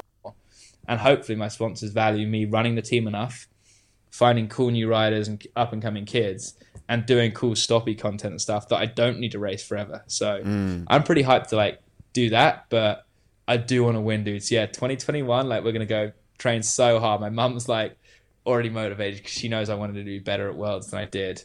So like I was gutted to be so mad with the fifth place in the world. Like I was really pissed off. I was trying to be happy about it, but I was pissed. So she's like, right, well, if you're pissed at that, she's like, I was real sad you're upset. You need to try and do better next year. So, yeah, even though we can't travel and maybe there won't be a race season, but it's looking like there will be race seasons now. We just have to hope the world stays kind of normalish as it is right now, as normal as whatever this is normal. And then, yeah, I'm going to train real hard for next year. Do like a full. If I'm going to do it, dude, I haven't got long left. Let's just go out trying as hard as we can try. Yeah, and so you you you think that you'd still like the team's established. It's not like when you retired, you you'd lose the team. You know, like you'd still be able to keep running that that factory team full pivot. I mean, hopefully they'll let me. I hope they will. I really enjoy the team side of things, and like at races, I probably get more nervous watching Eddie or Yeah. Morgan or Matt come down or Emily. I get so nervous watching them, like more nervous than probably I am at the start of my run, and I think that's kind of cool. Like I'm hyped on it, and I think they appreciate it. Like I put a lot of time in on the F season, making sure we have a truck, making sure we have a van, sending invoices to people so we have money to pay for flights, or doing order forms for all the bikes get here. Like we put so much time in the off season between me and all of our sponsors because like I talked to Mary at the office, Rachel at the office, like we'll speak on the phone at the minute for maybe an hour, two hours a week, or even more some weeks, you know. I think all that work is real cool when you get to a race and you see everything come together and Eddie dial that run in. Like, think it's like pretty rewarding, really. And even just seeing the tent in the pits and when we did have fans at races, it's cool, like how buzzed people get. I used to think we were super selfish. Like, we'd travel around the world, we'd spend all this money, ruin the environment just so we could have fun at a weekend. But when you actually see how much enjoyment that brings thousands of other people or like mm. inspires kids to ride or whatever, like it's not quite as selfish as I thought. Like kids get buzzed, old dudes at home get buzzed to go out and ride on a Sunday after or whatever. Like it is pretty cool. So I think running the team's rad for that. Like you're running this thing that hopefully gets people hyped to ride and race and yeah, I enjoy it and trying to find new people. Like there's this kid we help in the New Zealand at the minute called Sam Gale. Like he's an up and coming kid. He's 19 and he won all their nationals this last off season, like the summer your side of the world just gone. Yeah, And he's like literally first year elite is beating Sam Blenkinsop, Eddie, George, all the key. He's like smashing them out of the water. So I was like, right, dude, have you got a ride for this year in the World Cups? He's like, no, no, no. I was like, right, we're getting you a pivot if you want. He was like, unreal on board. And then he couldn't travel because of COVID and we didn't have races. But you get a real like buzz off that as well, like helping him out and seeing him get stoked and then being like, he was real mad because he didn't beat me at Crankworx. He crashed at the beginning of the end, Rotorua. But it was kind of fun. Like, there's this kid I haven't really met before, and he's like a bit shy, but like he wants to be cocky. And he's real mad he didn't beat me. But it's real fun to like see that because I'm like, oh, you shouldn't fucking beat me. You're 15 years old or 19 yeah. years, you know. I'm like, yeah. you little shit, you better not beat me. But Sit it's down, cool. Like they're gonna beat you at some point. yeah, but they're gonna beat you at some point, and yeah, I think that's rad. So I'd love to continue the team, hopefully, and be able to pass, hopefully, what I've learned on the good yeah. things I've learned, yeah, on to like kids or people, or be like, look, look at this line, or don't know, whatever it is, and I know traveling's cool. Like I drove the just me drove the truck this year, but I kind of like that. Like it's still like kind of van life, dude. Just okay, it's a very very very big van, but just cruising through Europe in the van with a dog. To know friends, girlfriend, whatever. It's just it's a good time, dude. Just cruising through. So I don't know. Man, I think live forever. It's something I've been thinking about a lot more lately, uh, especially when people ask about, you know, they're like, "Oh, is the podcast like the only thing you do and and you know like oh you do this and you do that. And I sort of was thinking about it. And I mean it's the same like Sammy Moore the guy that owns Fist he's like my best mate. And uh and Sick. it's the same sort of thing with him. We were we were talking we are just riding back from one of our moto rides and we're like I said I think the people that are successful in this shit are the ones that will do what you did at the start and just break even because pretty much like literally this month is like the first month. Well, there's been a couple months this year that I've made money. I've been doing this podcast three years, and I've been like I've got this sick studio and I've got all the cameras, and but like you accumulate all this shit, but I'm not making any money. Like I'm just you get money, yeah. Then you buy a new camera, your bank account's at zero, and then you just don't really go out. You don't really do any other shit. You fucking read books because they're cheaper than anything else and then you get more money and then you buy the next camera and then you do this and then you do this and it's taken me three years to get to the point where like I've made money this month and I don't really have anything I have to spend it on.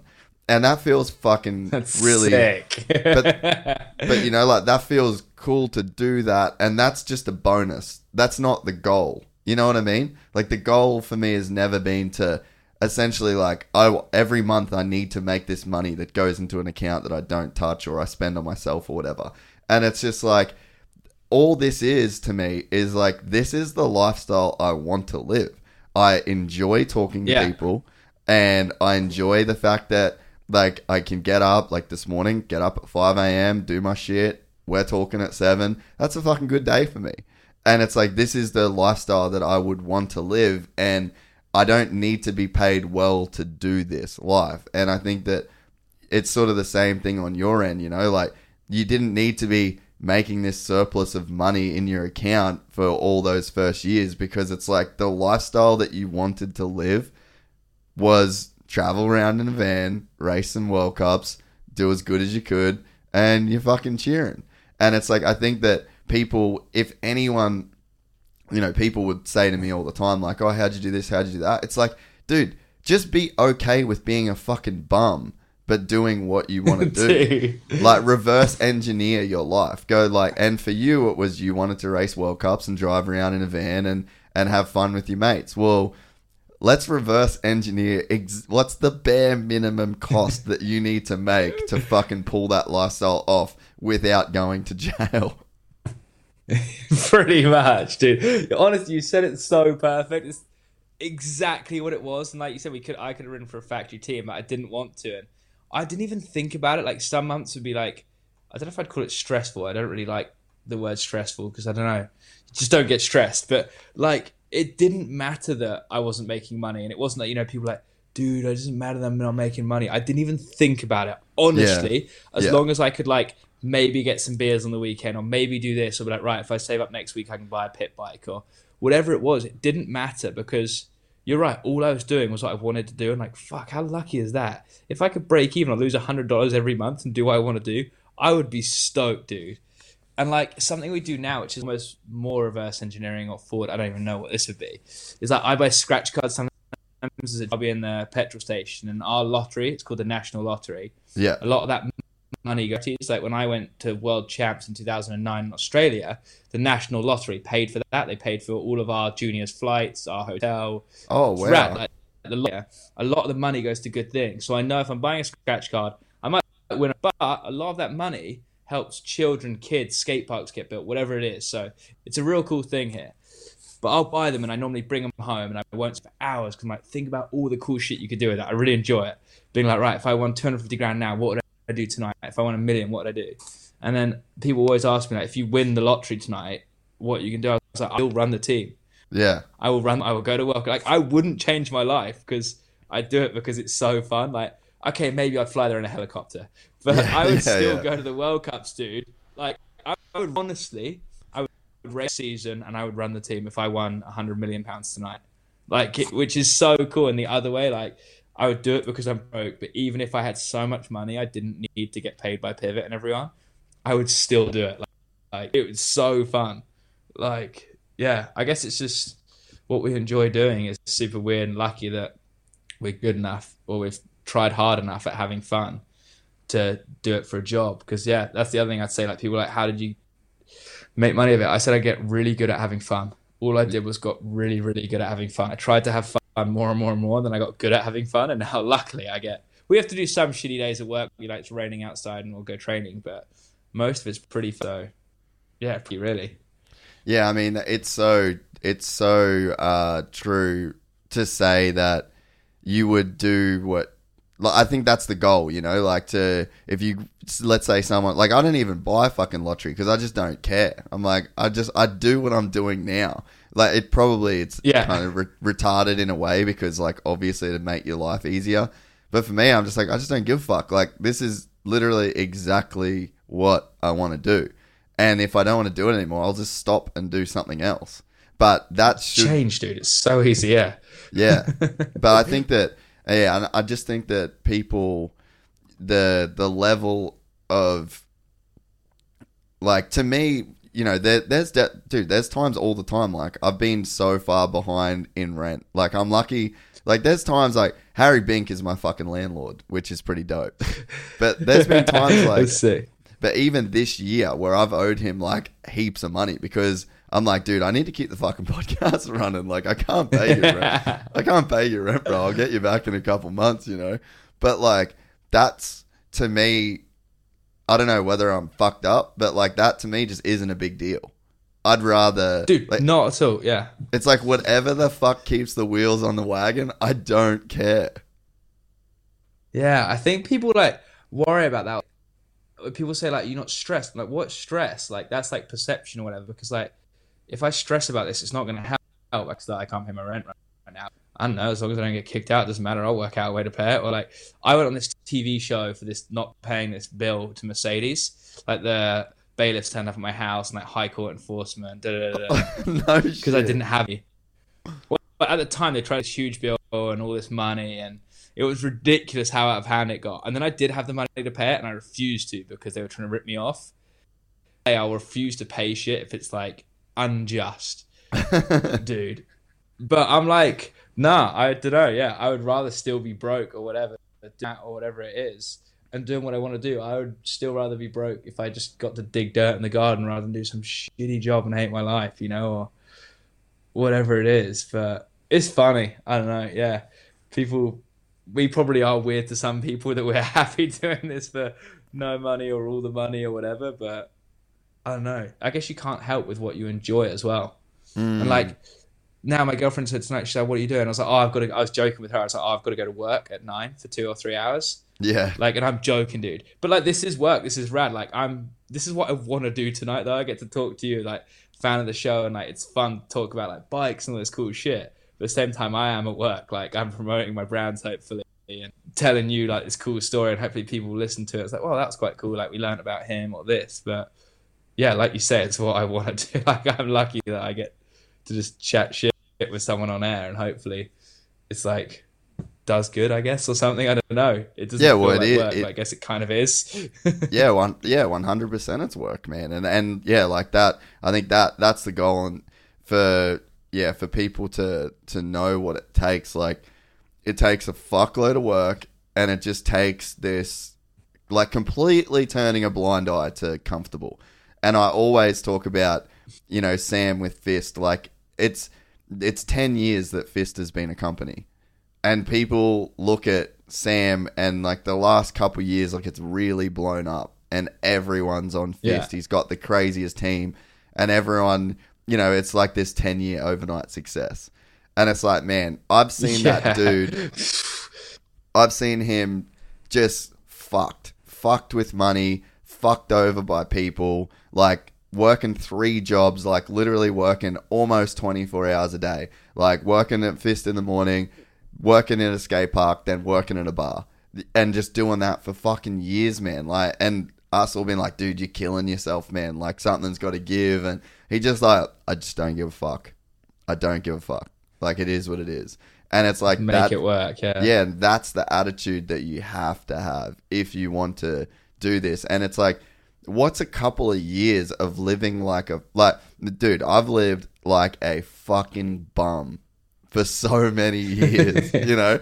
But it's like, what what's a what's it matter to live like a bum for five years if you set yourself up like yourself now, you know, like you retire from racing, you run this team for for fucking years, man. You know, it's like that Yeah. sacrifice. And if you're enjoying it while you're in the middle of that crazy sacrifice, fucking win win. That's a good bit. Exactly. Like as long as you enjoy even like the crazy shit bit or whatever you want to call it. Like we broke down in like a van and we were up till 5 a.m. driving to the next race because we were stuck in Belgium for a day and the vans had a fan belt go or this. And at the time you're like, this is shit, man. But you're still then the next day like, yeah, we had this shit journey to get here. And you Yeah. are enjoying it. And like, as long as you like, the one thing I try and live by is it doesn't matter. Like nothing matters. If I lost all my money to that tomorrow, like I've got a, I just bought a house three months ago.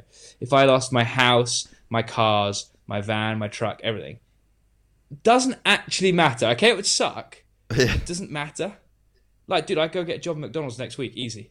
Like, easy. Like, I'm having so much fun, and like, even through the shit, I was real lucky to have this perspective. Like, so much stuff went wrong. It broke. The van broke again.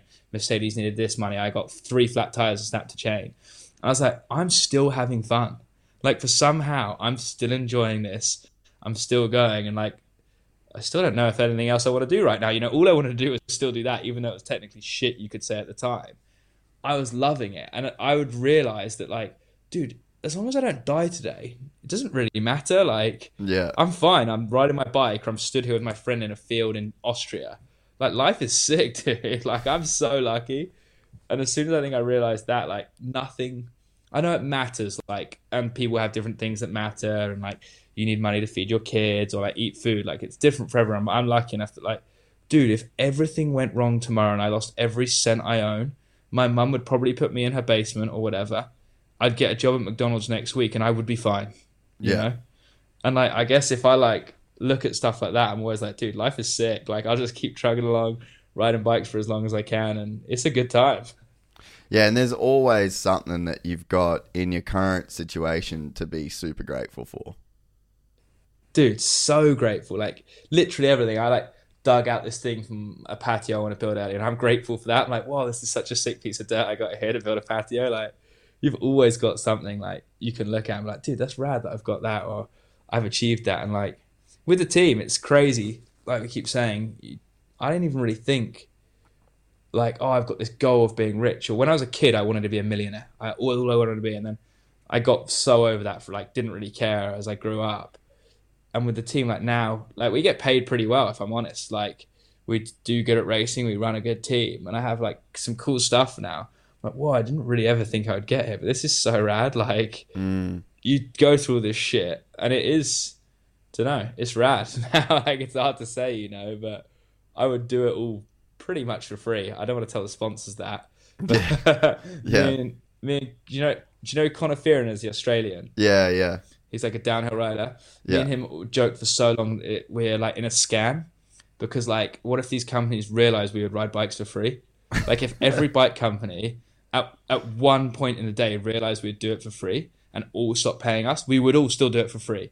If they all like agreed as a union of bike companies not to pay a single rider, we would all still do it for free. You know? and we're like, oh, it's a scam, dude, because a clothing company could be like, oh, we'll pay you a grand for clothes. I'm like, nah, you're gonna have to pay me two grand to wear your clothing. Like that's a scam, dude. I would wear, like we have to wear clothes, otherwise we'll be naked. You know? Like, but we're so lucky that we've like tried hard enough at having fun or something we love doing. We're like, nah, you guys have got to pay me more to run your clothes or this rad bike that I actually love and I secretly would ride for free. so it's Dude, the kind of fuck- funny. The fucked up thing though is that like even for me looking on that as someone that knows how hard the journey is and like from in just speaking of my own journey through this shit, like I still look at your YouTube channel. I'm like, fucking look at this little rich cunt. I promise I'm not. It looks like I am now. Like my old house that I rented at had this huge fancy driveway, like real long driveway, like ride the motocross bikes up and stuff. So that was like a shared estate driveway, but it looks fucking ridiculous, dude. And like, yeah, it looks like I'm real rich. And like, I saved up for this. So I'm 29 now, and I just bought a house this year. So like, I didn't buy a house for so long, and like, I had a real fancy car before. I don't know if you know if Eddie said or anything, but Yeah, you- what'd car, you and I was like, have? It's still free. I sorry, like What- last year did I have it or the year before? What was it? Last year, an F four thirty. Oh, Ferrari. Yeah, Ferrari, but You like an F four thirty. Ferrari. but I know, but dude, I always wanted one since I was a kid, and I kept it a secret. When I had it, I didn't post on Instagram or anything. Like I didn't post it anywhere while I had it because I was like, everyone's gonna think I'm boy. Everyone's gonna think you're this spoiled little rich kid. And I honestly, I was so uncool in it, so lame. I'd like go and turn it on outside and like stare at it and like open the engine bay. And like when I drove it, I was a geek. Like girlfriend at the time would laugh at me because she was like, "You're so uncool in this." Like, like super super hyped on it, dude. Like always wanted it my whole life. Like even now, like I sold it last year. I put a photo of it on Instagram like three months after I sold it, and didn't write that it was mine or anything, just to see like what people would say as a joke. But yeah, it like people think you're rich, or whatever. But I saved up for that my whole life, dude. Like after I started making money, like forever, and like I know it's funny, yeah, how like people perceive you or whatever. Like you little fuck. You know, I've worked a lot of years for this. Like since Yeah. I was 12 years old, I've been trying hard at biking. And in any other job, dude, if you were like 10th best world solicitor in the world, you know, you'd Yeah, probably true. be making loads of good. Or 10th best doctor in the world, you'd be making shit tons of money. So I'm like, ah, fuck it. If we want to have nice stuff, we can have nice stuff now. We can afford it. But I sold that now. Don't I got an old Porsche now. I got a 1991 uh, Porsche 964. It's a lot classier. Yeah, that that thing looks sick. I actually was looking on your Instagram before you come on, and I saw the like the pivot on the roof rack. I was like, "Fuck, see, that's cool." Yeah, it's like a air cooled one, so that's pretty sick. But um, yeah, definitely not a rich boy. My mum pretty much. My mum did go bankrupt doing all this for me. Bless her. So I owe her a lot. definitely not a rich boy. Yeah, I mean, it is kind of it is kind of fucked up that you know the people just don't have context, and then as soon as you, it's just tall poppy, you know, like, and it, it it's something that I think about a lot because obviously I know where I've come from and I know the work that I've put in, but you know, as soon as you start getting nice things, and even I like KTM gave me a, a bike for six months. And so, like, you pull up at the track, and then everyone's like, "Oh, fucking hell, the show must be going right. You got this bike." I'm like, I give this back in six months, and then I'm Dude, back- everyone's like, it's all right for you though. yeah. yeah, and I'm like, fuck, dude. Like, so yeah, I mean, you, it is, it's hard to to have that in the back of your mind that like you sort of, you come from such humble humble beginnings and you work so hard. Like, like right now, it's a trip for me. I go into my shed, like I live in an apartment building, and I got this shed, and I've got like a fucking cool ass toolbox, and you know what I mean. Like I got a Red Bull fridge, and I built all my own benches, and I got a 2020 350 and an 03 YZ well, YZ 252 stroke that I'm building, and like I have to pinch myself for the fact that I just have that, and I mean that's not a that's not crazy. You know, but when you sort of do No, come dude. from like it's such a process just to get those things and then to to think that you know in the same way that I was like fucking Bernard Kerr, little rich boy in the same way that like somebody could somebody could think that you know it's like it is kind of a bummer that that's like the default setting that we seem to have as humans Yeah, I think the garage thing's so rad. Like the house I rented, I had these two toolboxes I got for it. They're 500 quid each, but they look like these massive flash toolboxes. And uh, dude, I would leave the for honestly, like the two years I lived there until I moved here. There was like the front door of the house was like here, and the next one's like here, and they're like six feet apart. and if you leave them both like the one door was glass and the other one was wood, I'd leave that literally open every night for two years while I was in the house because I could see through into the garage to all the motorbikes and bikes and the toolboxes. I was like, dude, this is so fucking cool. And I'll just go out there and stand in there. I'm like, I'm so stoked on this stuff. Yeah. Tidy my toolbox up. Just like you did. You're like so pumped on that stuff you have. You appreciate it. Even now, that we just tidy the garage up here, we've just finally kind of moving in and getting it sorted. I'm like, dude, this is so sick. And I got a container in the garden last week. We got a container drop, like a Yeah. 20 foot storage one for all like the team oils and spares and toolboxes. Dude, I just go so hyped on that. Like, Yeah. whoa, we've achieved this with the team. We've got a container, which to some people is nothing. And I'm like, I always wanted a storage container to have like Yeah. pit bikes and stuff in. And it's so rad. It's it's funny, but yeah, like you'll see as well in five years' time or ten years' time, you'll have like a nice apartment or a house. You'll post a photo of it on Instagram, and everyone will be like, "Whoa, look at that rich guy! He just runs a podcast. He only started that a few years ago." And they Yeah. won't realize you've been doing it for 10, 15 years. And like even before that, you'd probably been like having conversations with people and thinking about things and putting like wheels in motion.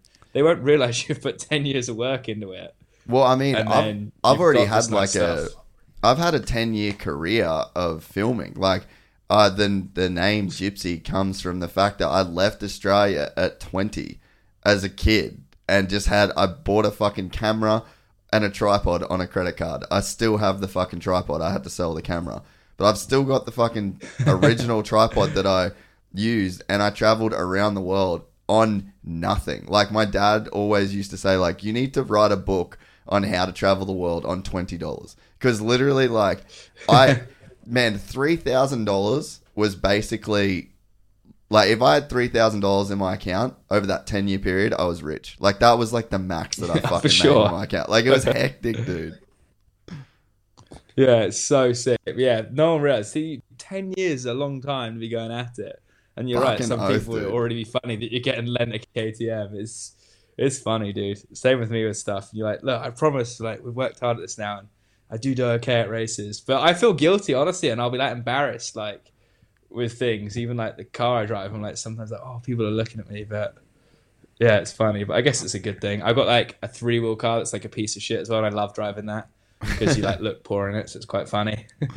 Uh, so when So did that- the when did the you start riding motocross? Like, what was the the catalyst into that? Did you do that as a kid alongside mountain bikes, or was that something that you got into after you'd done well at mountain bikes, or when did the moto thing come in?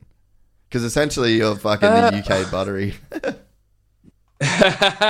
Shit, I don't know if that's a good thing or not. nah, buttery's a fucking G. Um, no, he's pretty sick. Jeez, he's big G on Instagram. But I we rode as kids. Like when I was like four or five, we rode for like a year. I think I can't I can't remember it if I'm honest, really. But we rode at our house for like a year, and then I didn't ride one again until when I was. 12 did i get one for like six months maybe no i was 11 i had one for maybe six months and i didn't get one again until i was well i got a pit bike me and my mum got me a pit bike like a chinese like 400 pound shitter yeah, when I was 14 or 15. No, I think I was 15. I got a Chinese pit bike and it was so sick, dude. I remember like riding it all the time, like loving it. It was so like, bless it, we didn't have any idea. I remember the first day I got it, it cut out and we couldn't work out how to start it, but the fuel was off.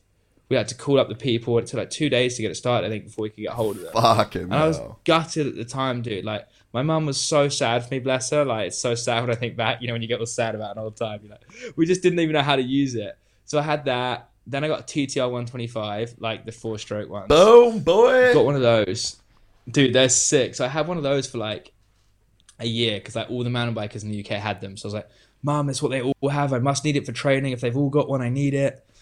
Had that, and then I got a motocross bike after that for like six months, like the shittest one two five ever. Like we didn't know anything. Bless her. We're like bullying my mum into buy these for us. Like I feel horrible about it, dude. She must have gone like, like they're like a, a thousand dollar bike, but still had that.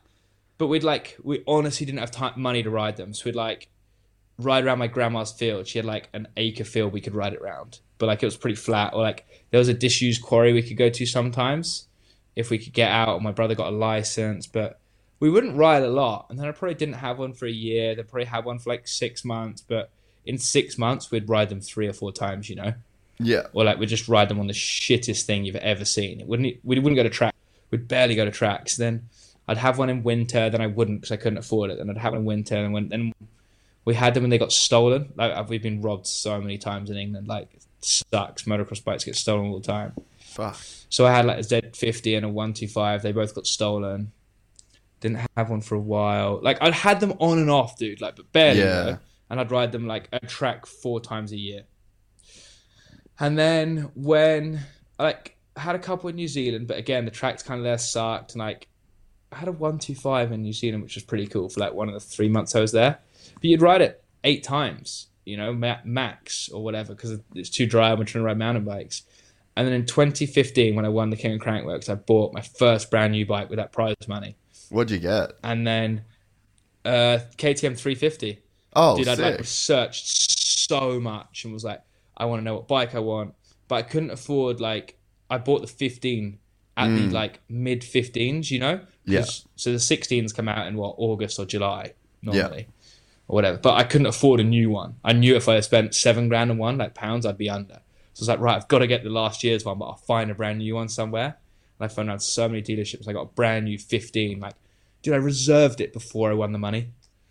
Like, reserved it like a month and a half before I won the money. I was confident I was winning. That's fucking awesome. But um, yeah, so then when I got home, or when I was on there on that trip, maybe I got my brother to like get it delivered or pick it up. But um, yeah, so I got a brand new 15, and then from 2015, then I've ridden quite a lot. Like I bought that bike, rode it so much when I got home in September. I shipped it to New Zealand because I couldn't afford to buy another one. I- I, took it to pieces, lied about the size of the boxes on like this shipping account I have, sent it to New Zealand for like 500 bucks or 400 bucks, built it in New Zealand, rode it all summer in New Zealand, shipped it back to the UK, rode it there for like another year. And then, yeah, since that, I guess I've ridden quite a lot. It's like 2015 on. Is that about right? And then, like, the next year or the year after, I made that bet about the A1 thing. So, yeah, I don't know why. I like suddenly got in a motor. I think all mountain bikers just think motors are all cool and like way sicker than what we do. The Dude. whips the better. Man, I that's one thing like so for me, I race downhill. Like we've we've rode bikes our whole life. So I was like four when I had a bike and we did that whole deal. Like my dad used to race and and then I had this really bad uh crash. Actually this dude fucking parked on the we had like this grass track and this dude parked on this grass track and then opened his car door as I came past on a 50. And so I like turned turned to try and like not hit this fucking car door. And then this guy, uh, the handlebars went through my stomach and like into my intestines, and I had to like, me- like nearly fucking died. So then mum was like, "Cool, that's it. Dude. They're they're fucking done." So I didn't have a bike again for fucking yeah, like years and years. But I uh, I saved up because my uncle's Glenn Jacobs. So Oh, we had sick. like and not not like blood uncle, but he's like my dad's best best mate. So my whole life he's been Uncle Glenn. Yeah. And then so anyway, we weren't allowed to do the mountain bike thing, uh, the motorbike thing for a while. So I was like, all right, fuck it, I'm just gonna get a downhill bike. So I bought an intense M1, and I just like we we just shoveled downhill tracks all around because I grew up in Cairns.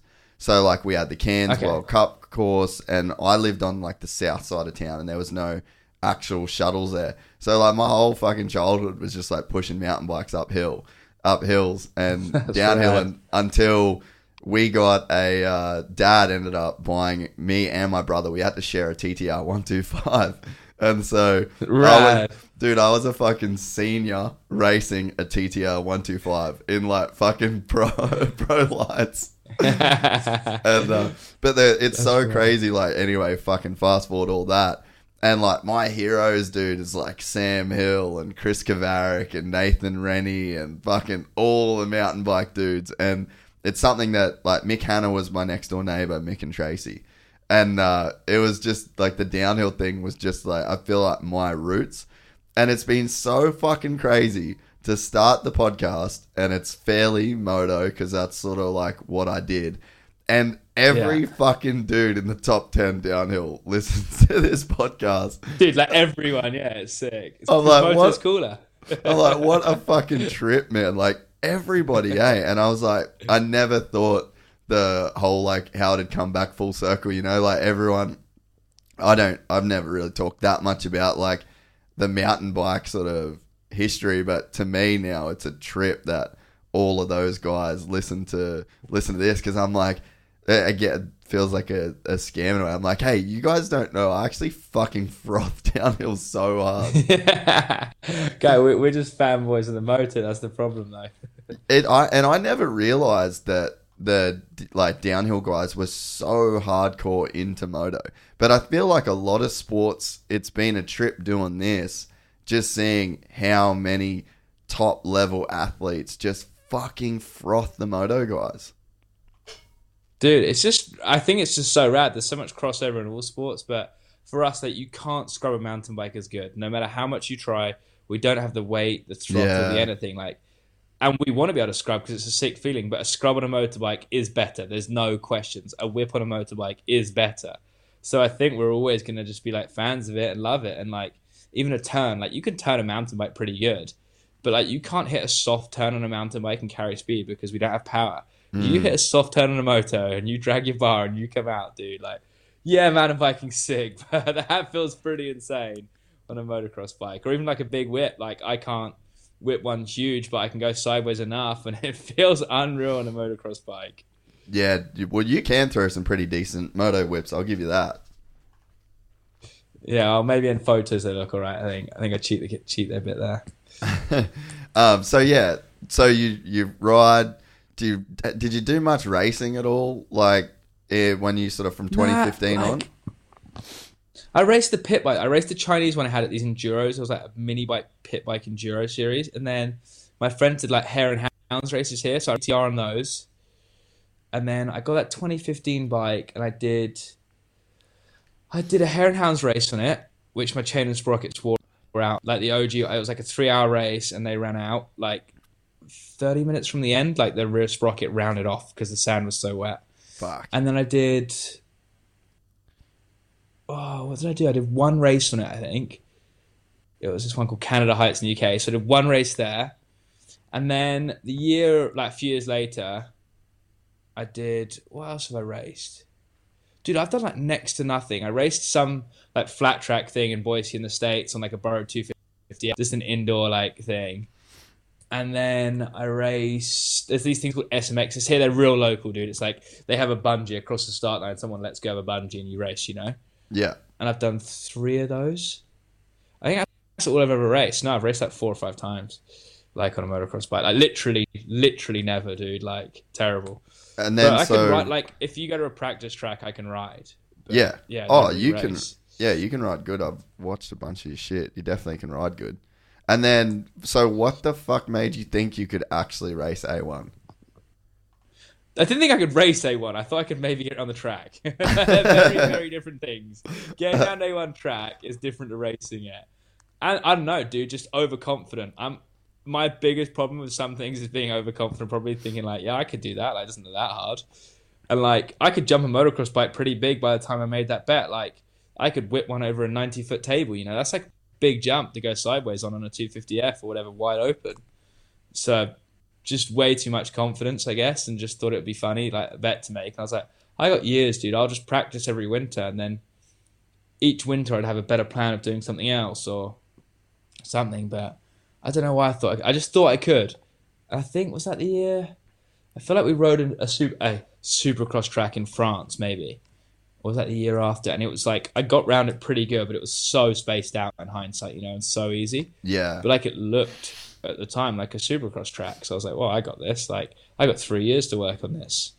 But so was that three the bet years goes that, by real fast. So was the bet that in three years you'd be able to like qualify for A one or like go and make the night? Yeah, it was like by it was by 2020. So we made the bet in either 2016 or 2017. It was like, yeah, by 2020 A1, like I will try and make the night show. It was like I had to turn up for practice, I think, or make the night show. I can't remember exactly. I could get the video up, whether it was Make the Night Show or whatever it was. But and to now, like if I'd trained as much as I was supposed to, if I'd trained the winter before like I was supposed to, which I didn't do, and if I'd started earlier, and we hadn't had we had like our wettest autumn in twenty years mm. last year when I tried to do it. So we started two weeks late because we had some issues with the track. Then it rained, so I rode seven days supercross in the UK before I went to America. Hoping to be about like 20 days in, 25 days in, going to America. And when I got there, I was like, right, I'll get at least another 20 days in. And by the time A1 rolled around, I'd done 18 days on a supercross track ever. Like, it was just everything went wrong that could have gone wrong. And we started, honestly, we started maybe a month late and then everything went wrong. But if I'd started when I was supposed to start with the track and had it done, oh, that was it. I was supposed to start the winter before and I had to crash my 500 track and like hit my head pretty hard. And then that winter just blew. But after that, I think my friend's Supercross track got shut down or something happened. So I missed the 2018 2019 winter. So yeah, started the next one. And we were just so, so short on time that we had to fly to Atlanta to get the kid that was helping me, Jordan Booker. His bike was at Millsap's house, like the training facility, because he went out there to try and race Supercross the year before because he's actually good at riding a motorbike and could actually race Supercross. We had to like go to Atlanta to get that. Then we got stuck there because um, what's Millsap's mum's name? Colleen. No, she couldn't come meet us because Colleen. She couldn't come meet us because of Thanksgiving, so we got stuck in Atlanta for five or four days. We weren't supposed to be there for four days. We were supposed to get the bike and go, and we were already we were a week late getting to Atlanta, so now we're like two more weeks behind. Then we got to California, and it wa- rained straight for a week. So did you drive then- to California from Atlanta? Yeah, dude, because we had to pick up his bike and shit. And I'm like, this kid's helped me with a supercross track in the UK. He's helping me with a lot of shit out here. I don't know what we're doing. He's got a van in California. So we rented a van to get across, but he's got a van there. Like, I need his help. Like, I don't know what the hell I'm doing.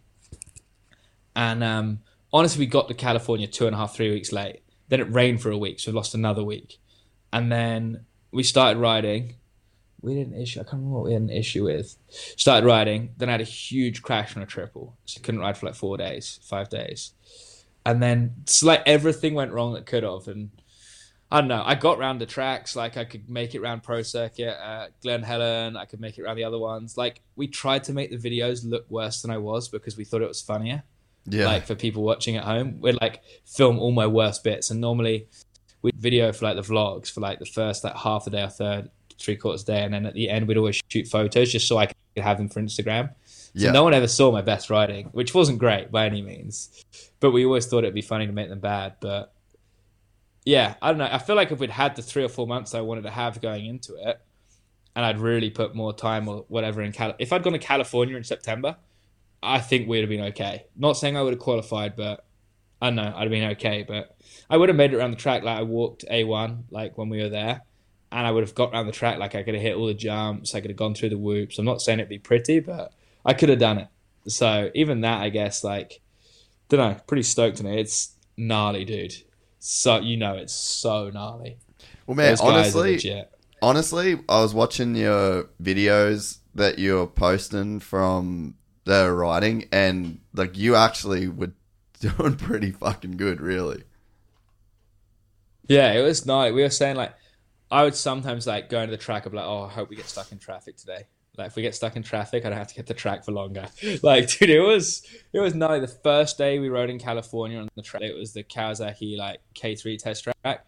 Like, we're there. McGrath like comes to meet me. He's like, yeah, I'll go up there with you. Like, nicest dude ever. He's like, we'll go up there with you, and um, like introduce you to everyone, and we'll like get you out on track roll up and he's like, Oh, I've got to shoot a specialized thing just while I'm here. Like, don't worry about it. Like, I'll just do it in the background. I'm like, Okay, cool. So then Villopoto turns up and then uh, who else was there? Bogle and Baggett, maybe. Uh, so then we got someone else was there, Villopoto and Jeremy. I'm just kind of stood there looking at this gnarliest track I've ever seen, dude. And then Jeremy's like, okay, like just suit up and like go roll around and have a look at it. I'm like, what do you like? Villopoto and literally McGrath has stood five feet from the track, and like I've never ridden a hard packed dry supercross track in my life. I'm like, yeah, just start rolling around. Here's my bike. Like, go see what you can. I'm like, it was honestly so gnarly. So yeah, it was a sick experience, dude. But it was gnarly out the gate to try and learn and like hit the jumps. Like the triple on that track wasn't too big, but the finish line jump was massive, mm. like wide open and second out the turn, pretty much on a 450. Whereas the finish line jump there's like half throttle on a 450 in second. So it was not. I don't even know if I hit it that. No, I did hit it at the end of the day, but hit Jeremy had left because I was like, shit, I wanted him. Like I hit the triple and everything, but like followed someone in, like Alex Ray, I think it was there, and Jordan, like my mate, helped me over it. But it's so gnarly. I said, like, if you're stood above a track, even if you're 10 foot above on a bank, and you look at the track, you're like, oh, the track looks pretty good. You go down onto the track, just 10 feet lower than where you were. Yeah. Everything is so gnarly, like, so gnarly. Like, I could make it round in the end, but it was it was gnarly. The last, probably the last day before A1, we were at Glen Helen, and I could do like I could piece good laps together. I think my lap times were like six seconds Forkner's round the Glen Helen one. Yeah, right. But it was a short lap. Like I was pretty. I think I was. We timed me. I was six and a half seconds off. But that was pretty second to last day there. So maybe I was. I was way better because I would get massively better each day I rode. Yeah. Six seconds a lap off him round a forty-five second track. You know, it's quite a short track. So I wasn't great, but I could make you know with like I don't know double triple, but it was a cool experience. So how did you get hooked up with uh, McGrath? Because you were like on his bikes and shit over there as well, right? Yeah, yeah, that was just through Maxxis. Like we were in Whistler at Crankworx, and they're like, "Hey, this is Jeremy. This is Bernard. Like, you know, we've been talking to you about Jeremy's. They filled me in kind of on your bet, and dude, I'm on, I'm on board to help if you want it. Like, we'll, we'll see what we can do for you, and uh, we'll get some help." I was like, "Whoa, are you serious?" And then Maxxis kind of took it from there. Like, what a rad sponsor, dude! Just from bikes to them for all these years, they were like, "We sponsor him." I don't know why he thought he like why he believed me, the nutter. But he was like, dude, if you he's like, you're an idiot. But if you want to try, it, I'm helping you. So he's like, lend you when you get here. And he was unreal, dude. He like lent me. I guess he's got he had two 450s maybe there. He lent me one of his 450s, and then he like phoned Pro Circuit, got them to do suspension. Like I had like a factory shock that you can't even buy. What? And then the forks were just looked standard, but they had an A kit in. But like Yeah. he phoned up, he drove down there to Pro Circuit for me, drove it back to his workshop to like hand it to me. Like the nicest guy going out of his way and would like drove out to the track three times to meet me. Like I think it was like two hours each way from his house, or an hour and a half each way yeah, yeah. He like, lives nowhere for nothing, there. just out of his time, dude. Dude, out just so much time out of his day. Like, be like, yeah, let's see if this guy. Maybe he thought it was funny. I don't know, but he was just so nice and just so on board for helping, and was like, yeah, dude, I'll help you do it. So it was all through Maxxis. Like a guy called Chris Meyer and like uh, Aaron Chamberlain and Duncan at Maxxis really just all helped it, helped it go along. Like a rad, honestly, such a rad sponsor with like sorting the bike out, sending loads of tires out to the UK, sending tires there being like, "What do you need?" They sent that we had to turn around. They were sending a full semi down to Anaheim for me to pit out of, What? which was rad. Yeah, like I was gonna have like a full pit, which was gonna be so cool. But um, yeah, we never made it there. But it was rad. I feel like if we had four months to go and train, I could do it. Like, not saying I would qualify, but I can get around the track fine. Yeah. We're starting from a much better point now. Yeah, so You know? so what was the in the end? Was there something about like the licensing? Because I thought from from the outside, I was like, oh, this is a G up, like because he, I don't know how you can just rock up and race. Like I I feel like you need to have like actual Supercross endorsed licensing. You know what I mean? Because like even if you're Austin Forkner, you can't just go and race Supercross. Like you've got to do the Arena Cross series, X amount of points. So like, what was your thinking about like the fact that you could even rock up and race? if you're an international rider, you can just rock up and race if you have an FIM license. Really? the country gives you an FIM license. Otherwise, if you're from France, how do you go over there and just race, race the year before or whatever? You technically there is a loophole. You basically, I don't know the exact wording. I can just race. Sure, I called they called the ACU here. I checked, dude. I spent thirty or forty grand probably in dollars doing this. Like, I didn't go over there just thinking I could race. Like, I did so many hours of research into this. I did emails. I had phone calls. I was like, "Are you sure I could?" This started in April, maybe. I was phoning the ACU, like, are you sure I can race? I want this in writing that I can race. What license do I need? What do I need for this? I emailed, or Eddie emailed the AMA, being like, what does he need? We need to make sure he can do this before we get too far along the line. Etc. So we made sure I had the licenses. I had this, I had that. But you can't buy your FIM license. Like, you can't technically pay for it until I don't know if it's the 15th or the 20th of December because that's when the next year's licenses come out, you know, 2020 licenses. Yeah. So to race in a 2020 series, you need a 2020 license. But you can't buy it till like the 20th of December in 20, whatever it is. So the time I'm licensed, I've got emails from the ACU They've sent me the forms to go get a medical, so I've gone and got a medical. They've sent me the forms to go do an eye test. I've gone and done an eye test in the UK. This is before I've even gone to America. The ACU have sent me all these forms, sold me a national license, which I've applied for and sent. And this is with knowing what I'm doing. I've told them I'm racing Supercross. I told them I've never raced before. Like I've been hundred percent. I've gotten. I don't want hide anything, dude. Otherwise, why am I spending thirty or forty grand? You know? Yeah, yeah. Like I'm not an idiot. I've made this very clear what I was doing or wanted it for. And then before I know it, I get an email. I can't remember. It was from like the head of the AMA first, or I'm like email there being like, "Hey, have you got my license application?" Or I'm trying to enter online, but I've got the UK license, so I can't get my entry. She's like, "Oh, do this, do this, and then just let me know you've got it." And before I know it, the UK, the the ACU wouldn't reply. They went quiet. They'd normally reply instantly, and they went quiet for like three days. And then I just get an email being like, "Hey, we're not going to issue a license. These are the reasons." I was like, "What do you mean? Like, I've been talking to you for four months. You know, like why I want this license. I'm in America now. I told you when I was going to America. I've done my health checks for you that you told me to do. And then the next day, I just get an email from like the head of the ACU, like the top guy. Like, like he shouldn't even know who I am. And then the same thing the next day, have it, a, the AMA, like the head of Supercross emails me. I'm like, how is this guy emailing me? He shouldn't be emailing me. And then like the head of AMA, the director of racing, emails me, and it just escalated out of control. Wow. Like all of a sudden, like someone, I think he talked to the head of the ACU and they told him not to issue me a license. Like no one will admit to this, but they were like probably like, hey, this guy's never raced. And then I sort of phoned up and I was like, hey, I'm not racing. I'm gonna go and ride practice. And like if I qualify, that means I'm quick enough to race. You know, like I've proved myself in qualifying. If I don't, you've let me out there for three practice sessions. What's the harm? Mm. I'm like, you've got Jeremy McGrath that will phone you up, Weston Peick, like I've been riding with them, and they'll tell you I can get around the track. Like, if they thought I was a danger, or if Mitch Payton thought I was a danger to Forkner and McAdoo riding around his private track, I don't think he would let me out there. Yeah, yeah. You know?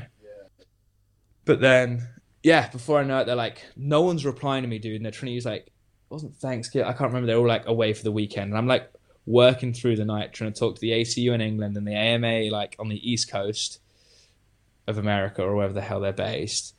And like everyone's ignoring my stuff or not replying. And then I'm like, look, why can't we do this? And then, dude, I'm gonna have to get charged. My laptop's gonna die, so I got to finish this story. I got a funny for you. Yeah, no I'm worries. gonna have to do, do a quick pause. We're getting a charge. No worries, brother. That's my hundred brushes burning the power. So this is working out. Dude, what a hectic story. Dude, it was hectic. So basically, they're like the ACU are now like we're not going to issue you a license. Is this going to work? This charger. So um, we're there with Jordan, my friend that's helped me with the Supercross, and his mate called Graeme Irwin. Don't know if you know who he is. Ah. He's like he was British motocross champion in like 2015 or something. Really good motocross rider. His family, he's Irish. He's out in the states training for some arena cross in the UK, and uh, his wife lives there. And he's like, "Oh, I'll just I'll phone up the Irish Federation. We'll get you a license." Like, what do you mean? He's like, "Oh, they're family friends of ours. Like, we'll just get you a license." So before I know it, he phones them. Like his family, are like road racing legends. They're like road, like not even like closed circuit, but like Isle of Man style stuff. Yeah, yeah. So he phones up this guy there. Before we know it, dude, I've got an FIM license from Ireland. Like I, I get given a license over, dude, because I just moved to Ireland because you have to live in Northern Ireland. So I moved to Ireland overnight, and he gets me this license. And um, so I sent it into the AMA, and I'm like, "Here you go, guys. Here's my FIM license." Da, da, da, da. And they're like, "No, we can't." They wouldn't reply again for this like two more days because this is going on now for like a week or two. It's like two weeks, maybe. I'm stressing over this. I'm still driving out to Supercross tracks every day. Like, am I even training for pointlessly? And um, yeah, I send it into them, and they ignore me again. And I phone up, and then I I'm just phoning the AMA all morning, like every day. And they're like, "Oh, we'll phone you back." And then the head of Supercross, Mike Pelletier, is not phoning, him, speaking to someone else. And eventually, like, yeah, we we said you because he said on the phone, he's like, if you have an FIM license, I will give you an entry because that's their rule. All you Yeah. need is an FIM license. But if you're from the USA, you have to have an AMA license with Supercross points. That's the difference. But he said that on the phone, not in writing. So then I'm like, hey, dude, I sent you an FIM license. Why why won't you let me race? And then he's like ignoring me. He's like, right, can you come to the trailer on Thursday at Anaheim? So I had to like go to the stadium on Thursday after the Glen track, and then I like they wouldn't allow us, dude. It was weird. And then I go in, it's like Mike Pelletier, someone else from the AMA, and we've got like the head of the AMA director of racing on the phone, like at the office, like a conference call. Yeah. And they're just coming up with excuse after excuse after. They were like, "You can't do it because you've haven't done this." I'm like, "Oh yeah, but this is here." Okay, you can't do it because this. I'm like, "Which reason is it? You need to give me that's going to stick here."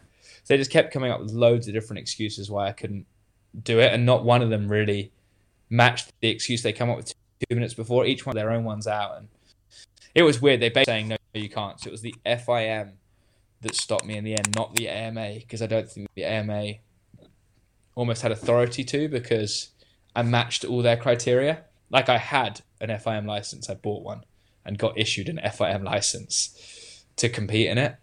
So they just basically stopped me, and then I know there was a meeting at the FIM in February about it. Like really, they to, they, it was like scheduled a meeting about what happened. Yeah, because like I get I was exploiting a loophole for sure I was, but I checked the loophole, and it's not. It's like a loophole to help international riders. Hopefully, I haven't screwed anyone over for future but I knew what I was doing, and this was the license, and I got it. And then, yeah, super weird. They were like, they're one of the main reasons was you've never been in motorcycle competition. I was like, well, I have, and they're like, I'm like, it's timed racing. It's a qualifying session. That's what I get paid to do on Yeah. biking. yeah, And they said, yeah, but when everyone goes into that first turn, it's a race. All of. And I'm- even Oh. race, and you've never been that, so we can't let you do whatever. And we watched when we watched it, the like the first lap, they made turns before three dudes took each other out in practice. And okay, that could have been me, but I was no worse than anyone in C practice. You know, like I would have made it round, but it was just shit because I could have thought that I couldn't do it, and I wouldn't have spent thirty grand. yeah. Fuck, dude, it's so, it's so gnarly, man. Like, but pretty sick that you committed to doing it and actually like you gave it a pretty solid crack, man. Dude, yeah, it was it was rad. Like the only thing that stuck was crashing on the triple. Like that was so annoying. Like we'd shot mountain bikes all morning with flying, and I'd gone out to the track. I'd hit it first lap. Yeah, I like, rode around the track, hit it first lap fine. Like I'd hit it before as well. That was my second or third time at the track. And the next lap round, I don't know why, dude, I just went too slow. I was a little bit twisted, just too slow, and I cased it and just got ejected Oh, like had su- like knocked myself out. Like I remember everything, but I got knocked out. Like twisted the subframe, smashed the exhaust, like smashed all the levers. Like like wake up, Broc Tickle was there, Ray. It's like dude, dudes I've looked up to, you know, like dude, you all right? What's going on? And that was kind of sucked, and I was I was super embarrassed about that. But otherwise, it was it was pretty cool. It wasn't a holiday, that's for sure. It was not even close to a holiday because you don't realize with moto as well, like we drive so much the tracks. You drive Yeah. out, you drive home, you wash the bike. Now we got to do an air filter. Now we got to do an oil change. Dude, we wouldn't have time to do anything else. Like I'm so impressed with those moto guys, dude. Unless you have a mechanic, like I don't know how they do it. We had barely time. Like we'd ride mountain bike some days, but if I went back, I'd like to just ride motocross in California. We rode three days on a track, maybe there for like six weeks or five weeks. We rode three days on motocross tracks, like barely at all, and like two of the three were on supercross suspension because we couldn't be bothered to change it.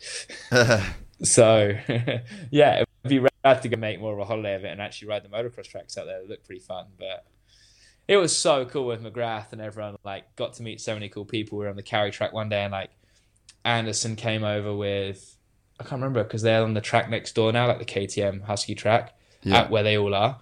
And they're like, "Oh, this was our track last year." So he like rolled around and just hit everything first lap, like chatted some shit. And that for me, like I'm a super fan, dude. That was so cool. I'm like trying to play it cool, like yeah, this is nothing, and that was rad. And then Weston Peick, dude, honestly, such a nice, helpful guy.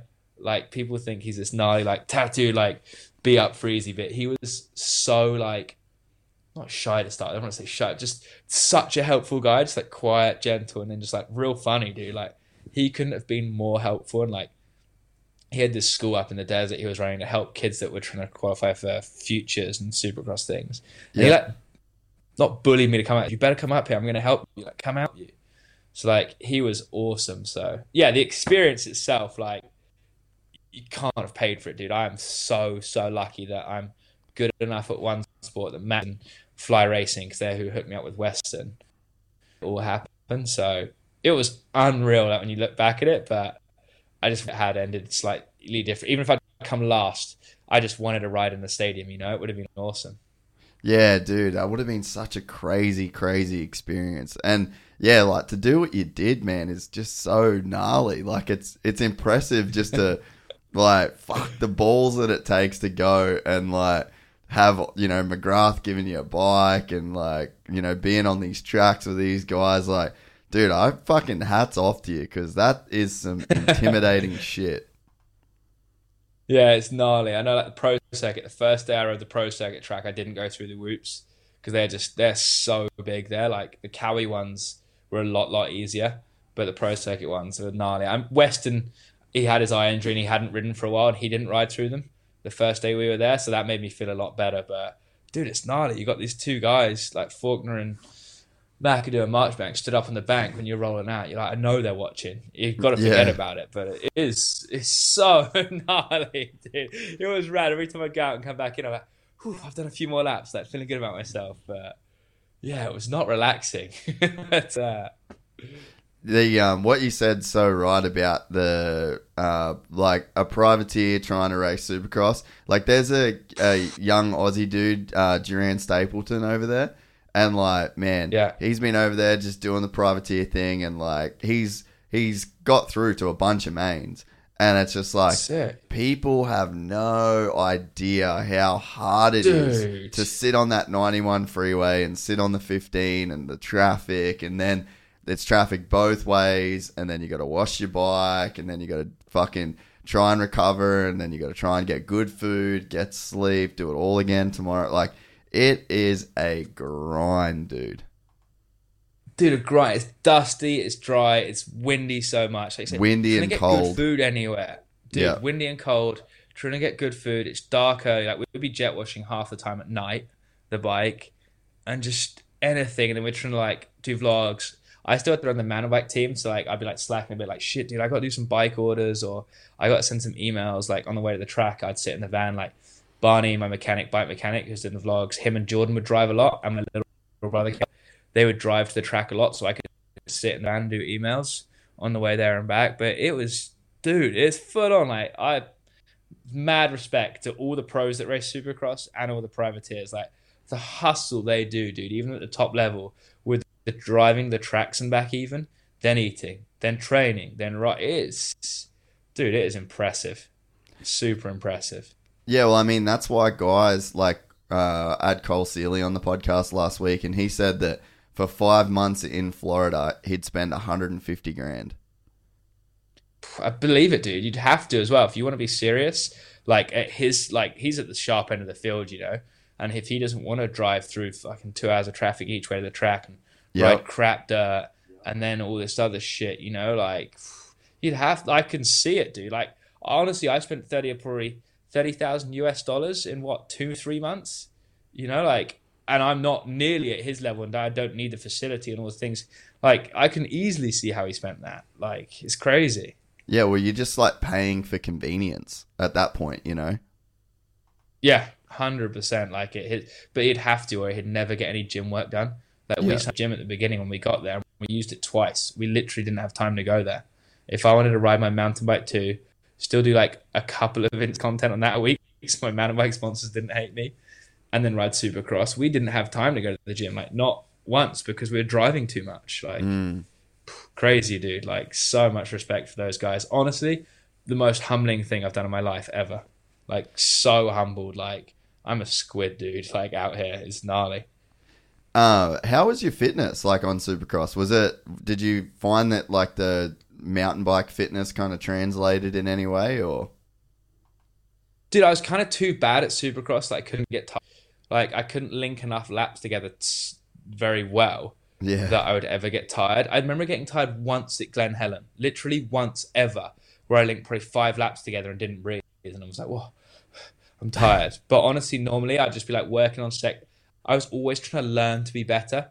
That I would like hit the rhythm lane, turn and do the whoops, then turn around, hit the rhythm lane, do the whoops, turn around, hit the. So I'd never really get tired. I would rarely do laps.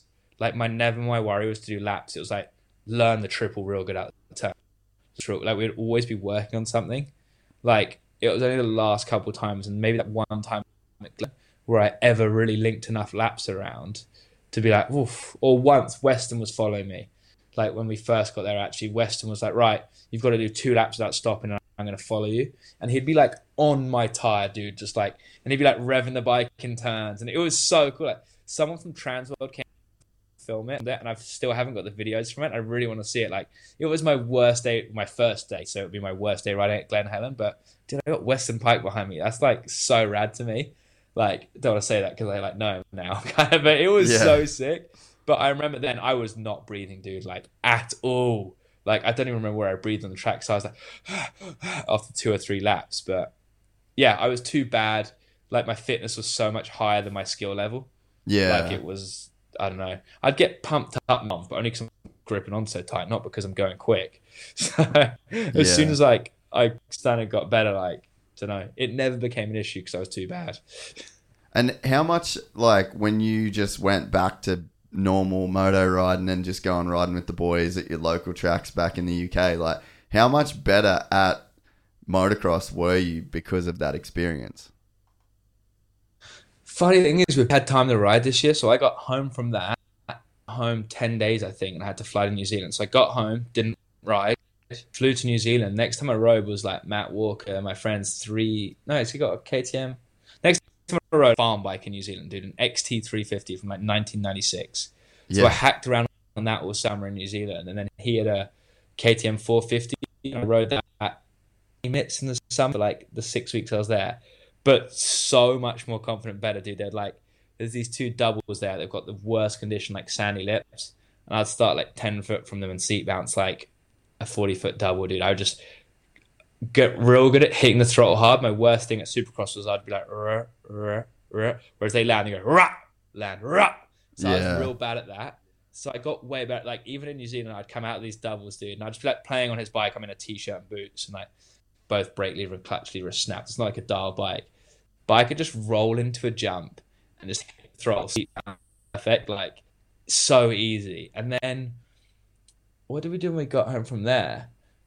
I don't think we rode because we got home and then COVID hit a week later. So I didn't ride across again for dude months. I've from California to now. I've probably ridden a track six times because of COVID. Like all the stuff here has been shut. Yeah. So it's been weird. But every time I've gone out, yeah, like I feel like a hero now compared to how I did. Like I'll roll around a track once and then be like, okay, that jumps mass. I'll just hit it next lap. Or we did go to Tommy Searle's, got a track at his friends. We went there. Oh, the one the at Eddie's. Lockdown, so I think at Eddie's, yeah. So yeah. I went there in May, and one of the jumps there, dude, is big, like yeah. massive. Like this, it's like wide open on a one two five as fast as you can go and I had ridden that one. I had ridden it. was that the first day I rode it? I think I'd ridden it up and down the driveway.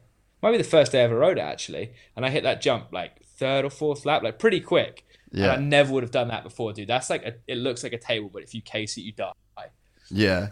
And yeah, I like hit everything there in a few laps, and I never would have done that before. That's like Tommy makes that track look easy, but that's probably one of the harder tracks in the UK. You know, it's private and all the jumps you can't case them. They're like pretty bad cases. Yeah. So yeah, it's made it's made tracks now pretty like yeah, I go anywhere and I can just kind of roll around and hit jumps, even though I haven't ridden many times. Like, yeah, I don't really worry too much now compared to a supercross track.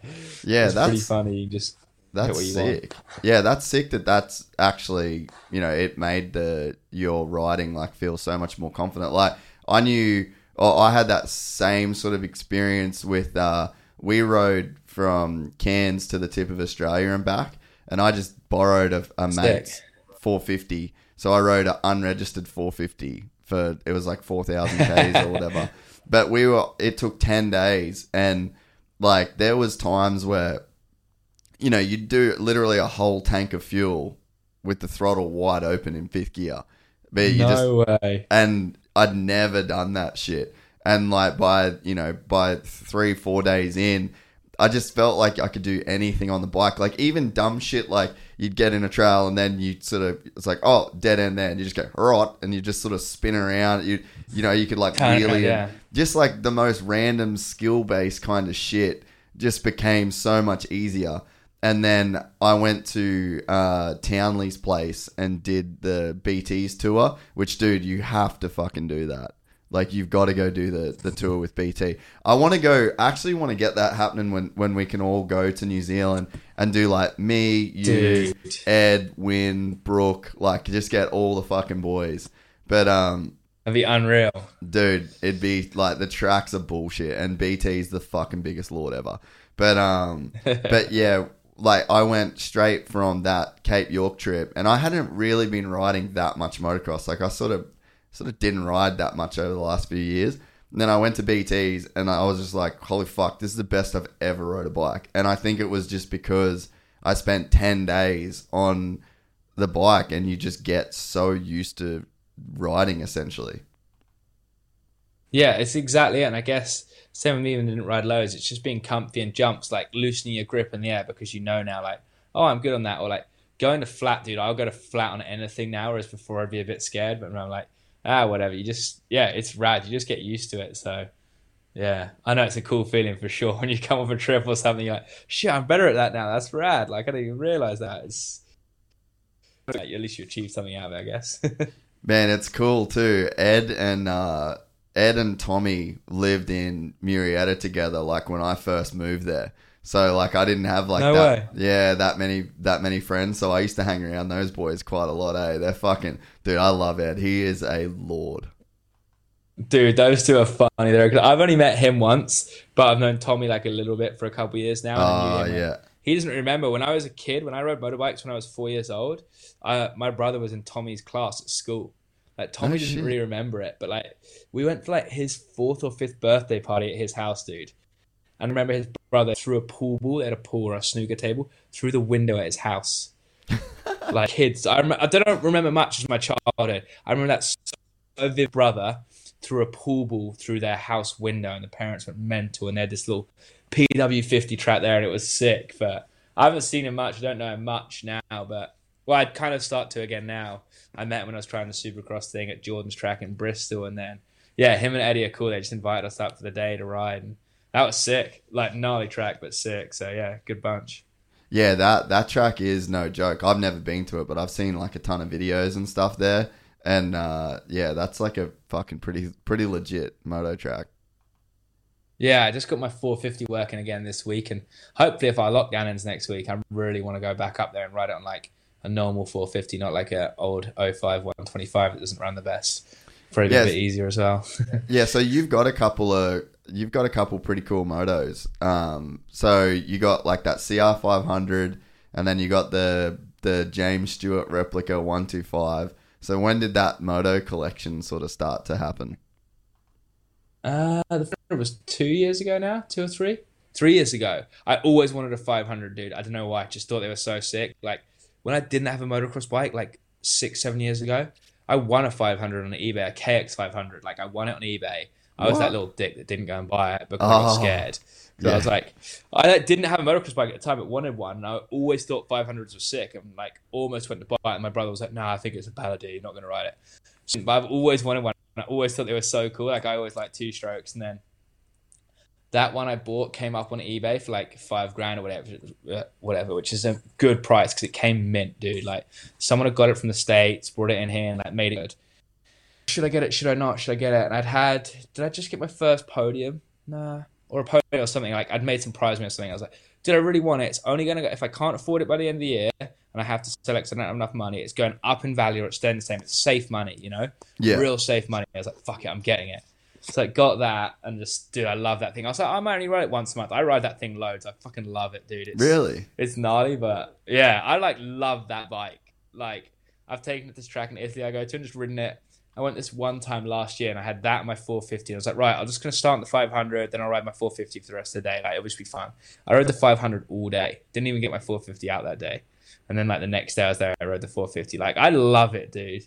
And then always wanted, like, I've wanted a 125 for ages because they're like a fun bike. and then at the beginning of this lockdown, as it was happening, we saw that on Facebook Marketplace.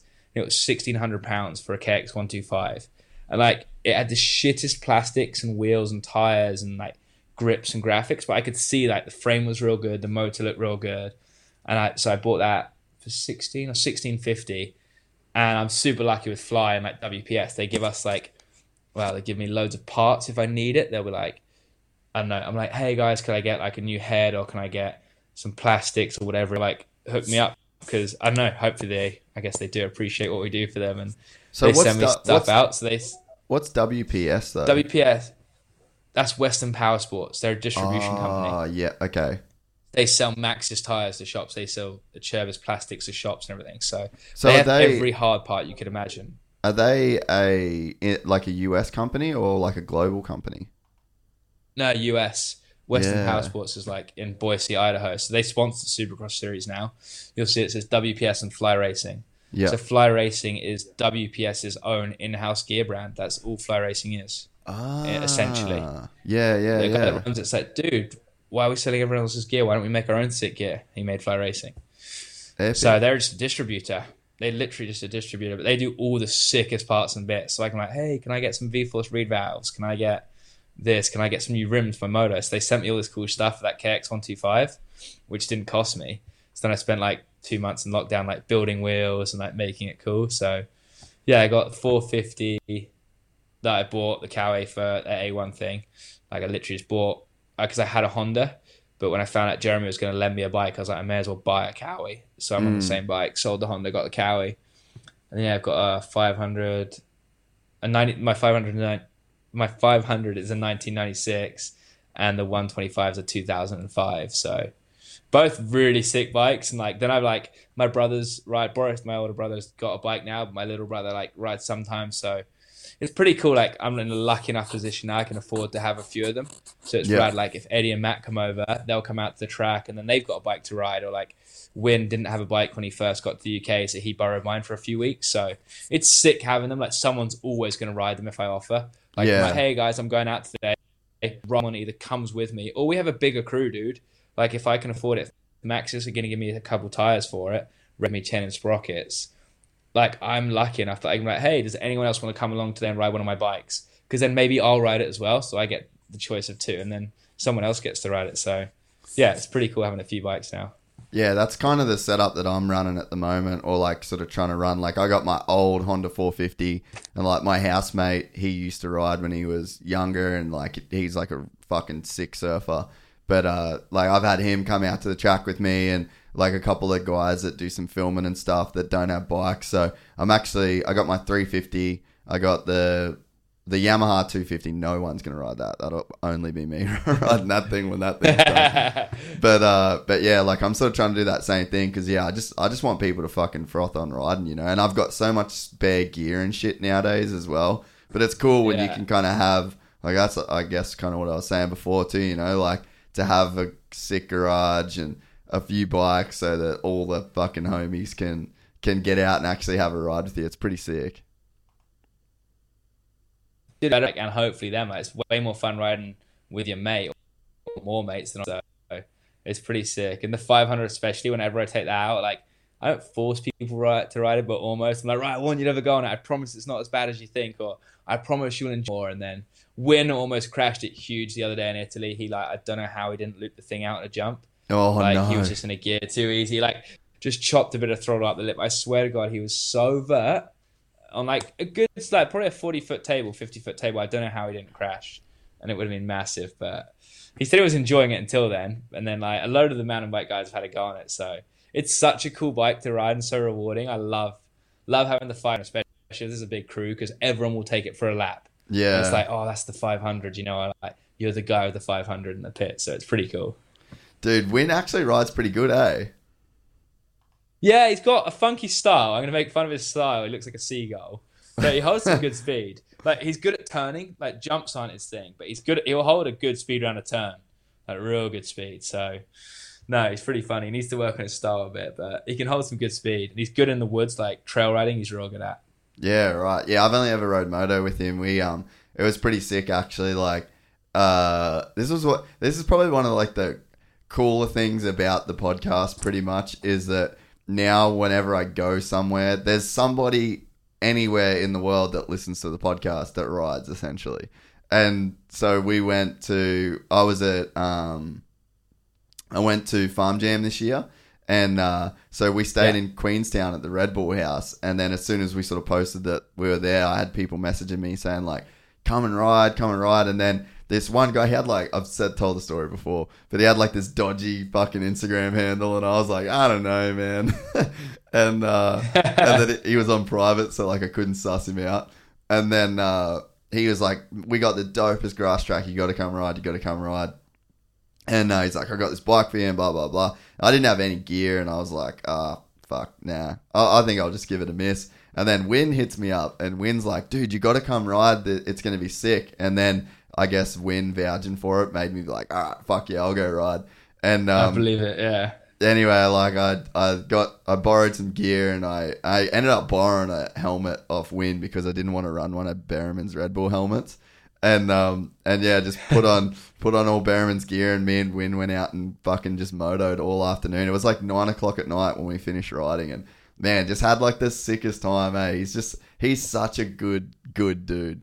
But to be able to like, you know, go anywhere in the world now and like pretty much have people offer you bikes and tracks is like the sickest fucking byproduct of the podcast. Dude, that's unreal. It's such a that's so sick for podcasts. I think with social media it probably helps with that. Like you say, you reached out Yeah. through Instagram. I know people hate on social media, but for things like that, dude, it's so like my favorite track. I'm crazy because I always go to this one, but I saw about that on Instagram. Like just saw it on the explore page one day, and now you learn about it. So I think it's rad. And yeah, like you say, meeting all these cool people through it's so sick, and especially with Wyn, dude, he's such a frother. It's so good. He's Wyn's always up for doing something sick, and I probably have met so many people and know cool things, or like met a grass track in New Zealand or whatever it is through Yeah. Wyn. Or like these little random things. is so funny that you'll do because of him. So no, it's sick. Yeah, and, So and good. like the the guy, um, shout out to Fluff, like he's actually the biggest lord ever, and now like he'll message me on Instagram all the time. So, but I I definitely don't have that negative social media thing. Like I um I don't really scroll a lot on Instagram, but um I try, especially actually, uh, I when I had Eddie on the podcast, we started talking about how Wyn replies to every single DM, and then I was like. Dude. Hey, but you know what? It's the fucking move because if people want to take the time to message you, you should, you know, you should try and write back. it is So rad. Yeah. Take you a minute. I after yeah after I had that podcast with uh with Eddie, I went and uh, I didn't clear them, but I got like quite a ways through them, and uh but yeah, I mean it's a the the whole social media thing, man. Like if you want to use it for fucking for good, it can be a super good thing. Yeah, dude. If you, it's like anything though. If you look at something in a positive light, you can make it positive. You look at it in a negative way, it's to be bad. So, but I'm a big fan of it in a good way, I think, and you can get super creative on it. So, I think it's rad. But yeah, Wyn does some funny shit, dude. He got into an argument. I'm to call him out with some guys. So, not an argument. Some guy was like making fun of him. I was like, Wyn, you're biting to this guy. What we're doing in London the other day, we did a photo shoot yesterday. He's like, this guy's telling me to do this. I don't know why he's telling me this. I'm like, because he's winding you up. but it was funny. But I think Wyn generally he uses it in such a good way, and I think inspiring people is rad. Like he makes so many kids want to go out and do wheelies. So I think it's a rad thing. Yeah, dude. Um, what's the what's your sort of future gonna be with like YouTube and content and stuff like that? Like, do you sort of like do you look at all of that sort of stuff as like a like a sep- separate sort of platforms that you got to try and master, or and you're like each year you try and step up each of those things individually, or sort of like where are you at with with that side of things? Uh, I guess Instagram. I don't know. I just literally everything I do on Instagram, I like doing, or like I want to get more creative, or want to do something sicker, or like I care too much probably about some things. Like I'll do a whip, and I'll have like a three whip clips that say I've filmed, and I will like analyze it to the millimeter of which whip's better. I'm like, dude, no one even knows. It's Yeah. on their phone, probably gonna scroll past it, and like they haven't seen the three whips; they've only seen the one I posted. But Yeah. like, I- I really enjoy it, like trying to get creative or do the best whip I can do for it. Like, I will try as hard as I can.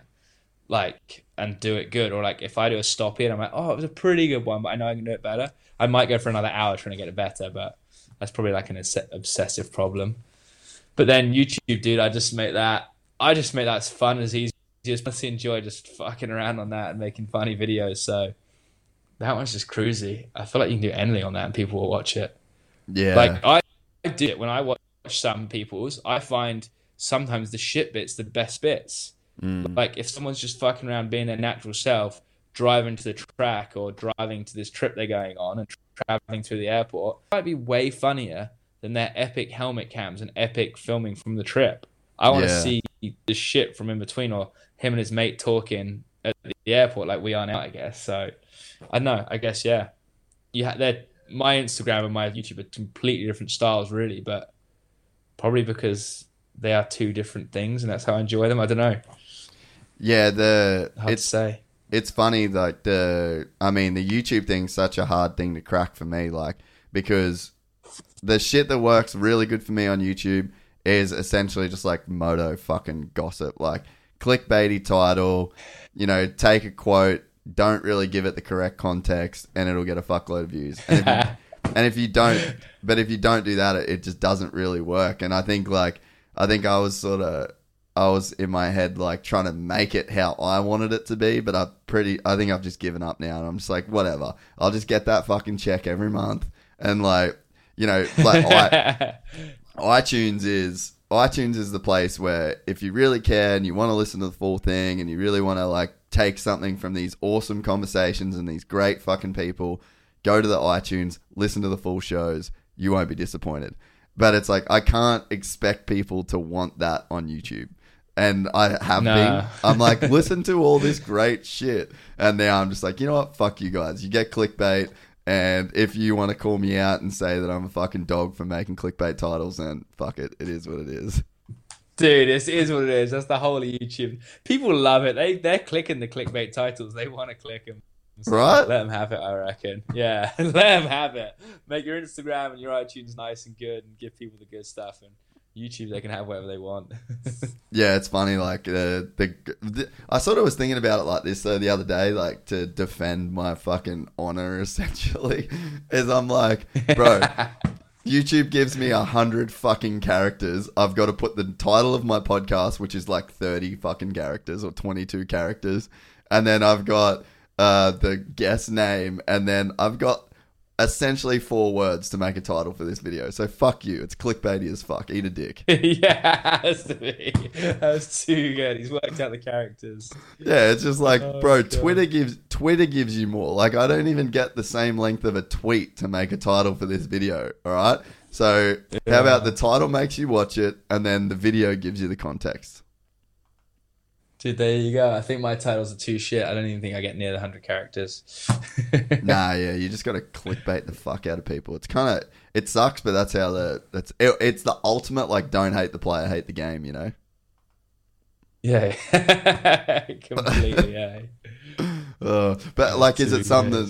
Is it something you want to try and like step up in the future? Because I mean, I I don't know what sort of views you get on there, but like, you can definitely make money. Dude, yeah, for sure. Like, I enjoy it, but like, I'd love to make mine not more of like a gypsy show, but like, in a way. But like, almost, I just want like cars in it, motorbikes. I want fucking me going around my garden on my Z50 and my bikes. Like, I want to do some cool videos. Like, if I'm doing a new bike build, I'm gonna film it as good as I can and like Yeah. slide the crank in and have like ASMR or whatever it is. You know, like I want to do some cool ones like that. But at the same time, dude, I just want to live this life that I'm living now, and like.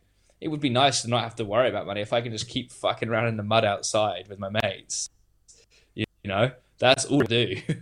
So i'd love to like help it keep me be able to do that. So and i enjoy it dude. I enjoy the challenge. Like i say some days it will be raining and i'm like dude i don't want to go outside today blah blah blah. Oh let's go film this sick drift video. It'll be well funny. We'll like do this. And it will kind of like not force you to go and do it but it will like give you like encouragement to go film a dumb video. Yeah. that once you're out there you will enjoy doing and i will create good content and hopefully people will enjoy watching it. So I don't know. I really, honestly, don't enjoy it. The editing sometimes is annoying, and like writing the description I hate because I suck at writing.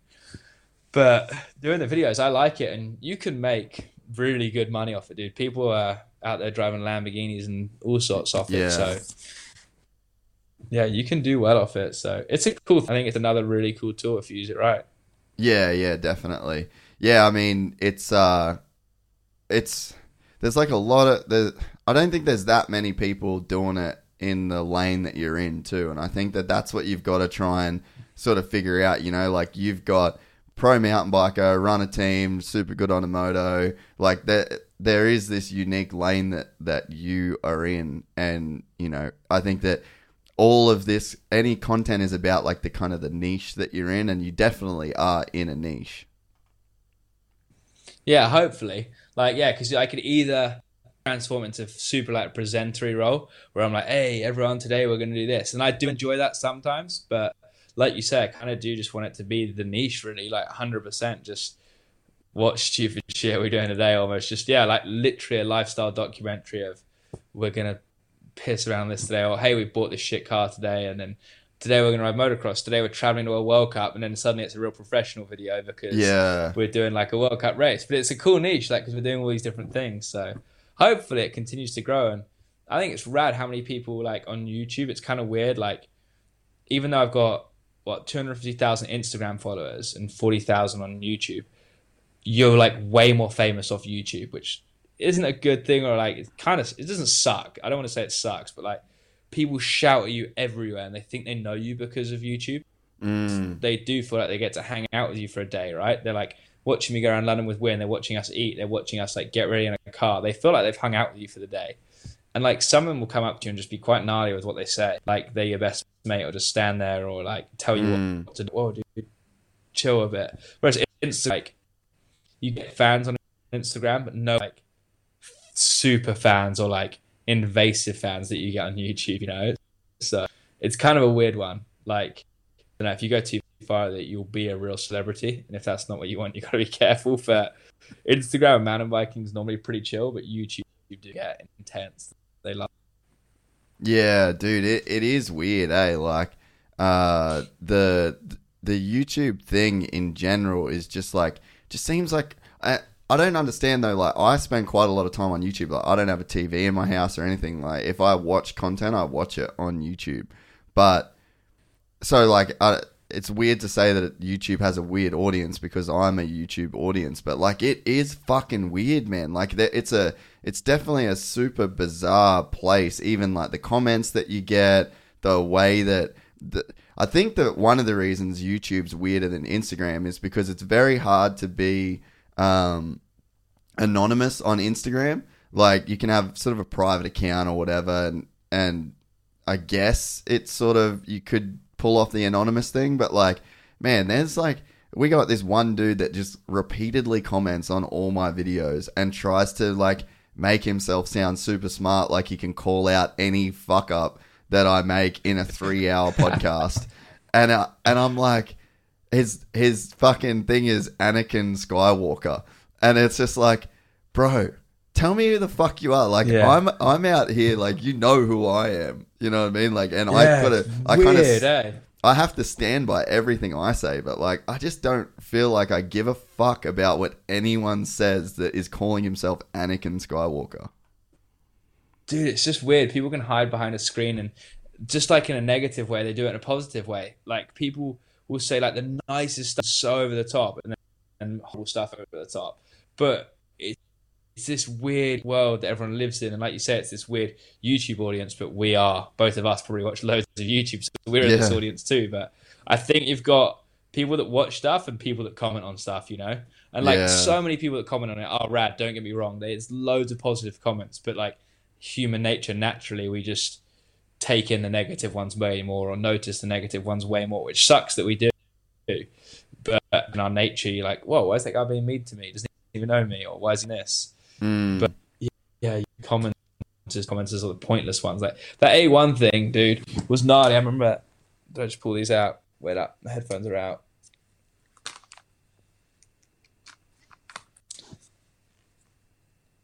Yeah. You you good? We back? We're back. Yeah, like the A1 thing. I remember like one of the first videos I put out, dude. It was kind of gnarly to read it. Like, I was like, after I was like, wow, I feel well weird. And I was like, wow, I'm kind of sad, I guess. It's like people were just writing horrible shit about you online.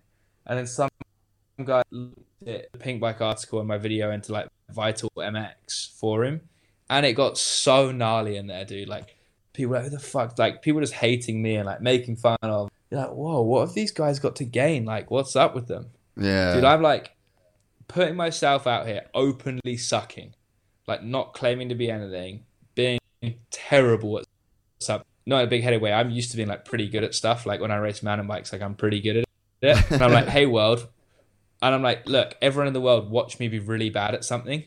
Like, watch me start from zero and be bad at this to thousands of people, and they still hate on you. So it's a weird audience and weird how like humans think they can just not just judge you, but like don't know, comment on you. Like, imagine just walking up to someone and be like, "You suck, dude." Like, why? You... It's so weird in the YouTube world how people think they can do all that stuff, but don't know. It's a new. It's so new still, I guess. Yeah, and I think it's like a good um like a good skill to have, as weird as it sounds, to like be able to brush off that kind of shit. Like, there's a balance that you've got to find between actually taking on. Like at the start of the podcast, like I've, I feel like I've gotten a lot better at having a fucking podcast. But it's like at the start, I wasn't that good at it. But it's like it's taken me three years of like hard work and dedication to get quote unquote better. And it's like you get these people that comment, some of it's right, and that's probably the stuff that hurts the most. But then the other shit, like it's actually I think a good skill to get used to br- being able to just brush off the bullshit that people fucking carry on with. Dude, definitely, it's weird. Like, yeah, the, for sure the stuff that hurts the most, and people are making fun of you. Like, yeah, I did suck at that. I know I sucked at that. Yeah. But then sometimes you're like, dude, I'm trying my best, man. I'm learning here. and I'm trying to provide you with entertainment. I was like, I'm literally giving you free entertainment. You don't have to watch it or you don't have to listen to it. Just enjoy it. Do you have to write something horrible? But yeah, it definitely helps you like brush it off. I'll be like, dude, it doesn't matter. Everyone can say as many mean things as they want, but it doesn't matter. Like, who cares really? I know it's easier said than done, but it doesn't matter. well, you, I so think it, get, it, it, gets easier though. Like I, I definitely brush it off so much more now. But dude, I've started, especially on YouTube. I just reply to every negative comment hashtag free content. yeah, dude, exactly. It's just free. I remember watching it or listening to a Joe Rogan thing though, and he said, he's like, dude, all he was trying the negative and never positive. And he said he felt real guilty at the end because he's like, dude, I want to say thanks to the people that write nice comments because they're the people that are his fans. But he's like, in the end, like, you too many comments, you know, you can't reply to 30,000 comments in a day. Like, it's unrealistic. But it's a weird one because he's like, dude, I'm giving all the negative people feedback and none of the like mm. um, positive guys' feedback. So I kind of felt bad about that because I was replying to some of them and I was like, dude, I can't reply to all the negative and all the positive because like they're like in depth replies. So I'm like, but you do, you get way better at it and like dealing with it. And it's just YouTube's a weird place, man. Even though, like I say, we're all on it and like normal people are on it. But yeah, I don't know. We'll see how it goes. No, it it is it is fucking super weird. Like I'm actually stoked that most of the audience on YouTube is in the US because I'm just not there. Like I just got no risk. Like you know, when I go to a Supercross in America, like I just don't not getting to go to races. Like the people just aren't really going to see me, so I just don't kind of give a fuck. And then people in Australia just it's so different. Like the the people that listen to the show in Australia are just like the coolest motherfuckers ever, man. Like we go to we went to OzX last year, Marvel Stadium, and like anytime I'd get up and go to the bar, anywhere I'd go, like you'd just hear people from like up fucking way up in the stands be like "Gypsy Gang," and you're just like, you're like that's fucking so sick. That's but sick, dude. But like all the negative that's shit, so it's sick. just like YouTube Americans. I'm just like, cool. I don't have to see you guys. Yeah. Super weird. Yeah, that was basically all mine. Like all the Americans on Vital MX that were not fans, not one bit. It was like I'd gone into their garden and stolen their dirt or something, or stolen their bike to ride. There were there were some upset people out there. Well, dude, I think, man, like I'm so I'm so glad I got to hear that story firsthand about A1, man. It's fucking hectic what you did. Like so, but first of all, it's retarded that you could think that you could do it. But then it's like so, but then it's so awesome that you actually fucking did. You got so close to lining up at A1 and like you had yeah. no business doing that. And that's fucking incredible. no business, dude. No business. I would have made it around the track, but I had no business. Yeah. It was funny. Well, well, honestly though, props because you did look a lot better than I think you even give yourself credit for. I feel like at least now I could go out with most mountain bikers and probably beat most, if not all of them, around a supercross track. So that makes me happy. Yeah, there is some legit fast moto dudes that ride uh, mountain bike dudes that ride moto. Like who's that French kid? There's some Um, Fail, Alexandra Fail, or he he rides a moto pretty, pretty good. good. Danny He Hart does looks like he rides pretty pretty good. good. yeah, he's good. But dude, same as what I thought though. You think you're good at moto, you go to a supercross track, it's fucking Oh yeah, it's not even the same thing. So there's some good guys in moto. Yeah, moto, I definitely have my work cut out. But go to supercross track, I think I got them covered. oh I'd I'd say that's a hundred percent that you would have them covered. But yeah, there's some there's some good guys in the mountain bike world. Gwynny for sure. I'm trying, I'm trying to- Chris Verger has re- he's not the quickest, but he's good style. He's a Yeah, French guy. He's got real good style in one. That might be the one I'm thinking Spanish about. guy. He used to race. Maybe there's some Look- good guys, dude. There's some guys that go well. Dude, I, that'd be pretty sick to do like some kind of World Cup moto mountain bike race. Dude, I'd take that so seriously. That'd be world champs for me. I would. I'd be there to win. Wait, were I'd be you- so nervous. Were you at Farm Jam this year, right? Yeah, it turned out late because my plane got turned around. I got like halfway to Queenstown and turned around, but yeah, I got evening. I think Saturday evening, whatever it was. Yeah, Yeah, you look like you were taking the pit bike race super fucking serious. So I can't imagine an actual mountain bike race. Uh, an actual Oh, like, dude, mountain bike dude. moto race. yeah, that's it. I won the first moto, dude, and that was it. I was on. like, I can't not take something serious like that. If it's a mo, uh, if it's a motorbike, I take it so seriously. Like pit bikes, especially. I like. I'm so confident on a pit bike. I would. I would put my money on, on pit biking against people. Like most people, like even motocross dudes, I would be pretty confident on pit bikes. Oh, that's unreal. Well, dude, I uh, I really appreciate you coming on the podcast, man. I know it's getting pretty late there, and um, yeah, that was really cool to to sit and chat and and hear your story, man. It's pretty sick the way that you have cultivated uh, this life for yourself, man. It's uh, yeah, it's pretty cool to to hear it come from from you as well. You know.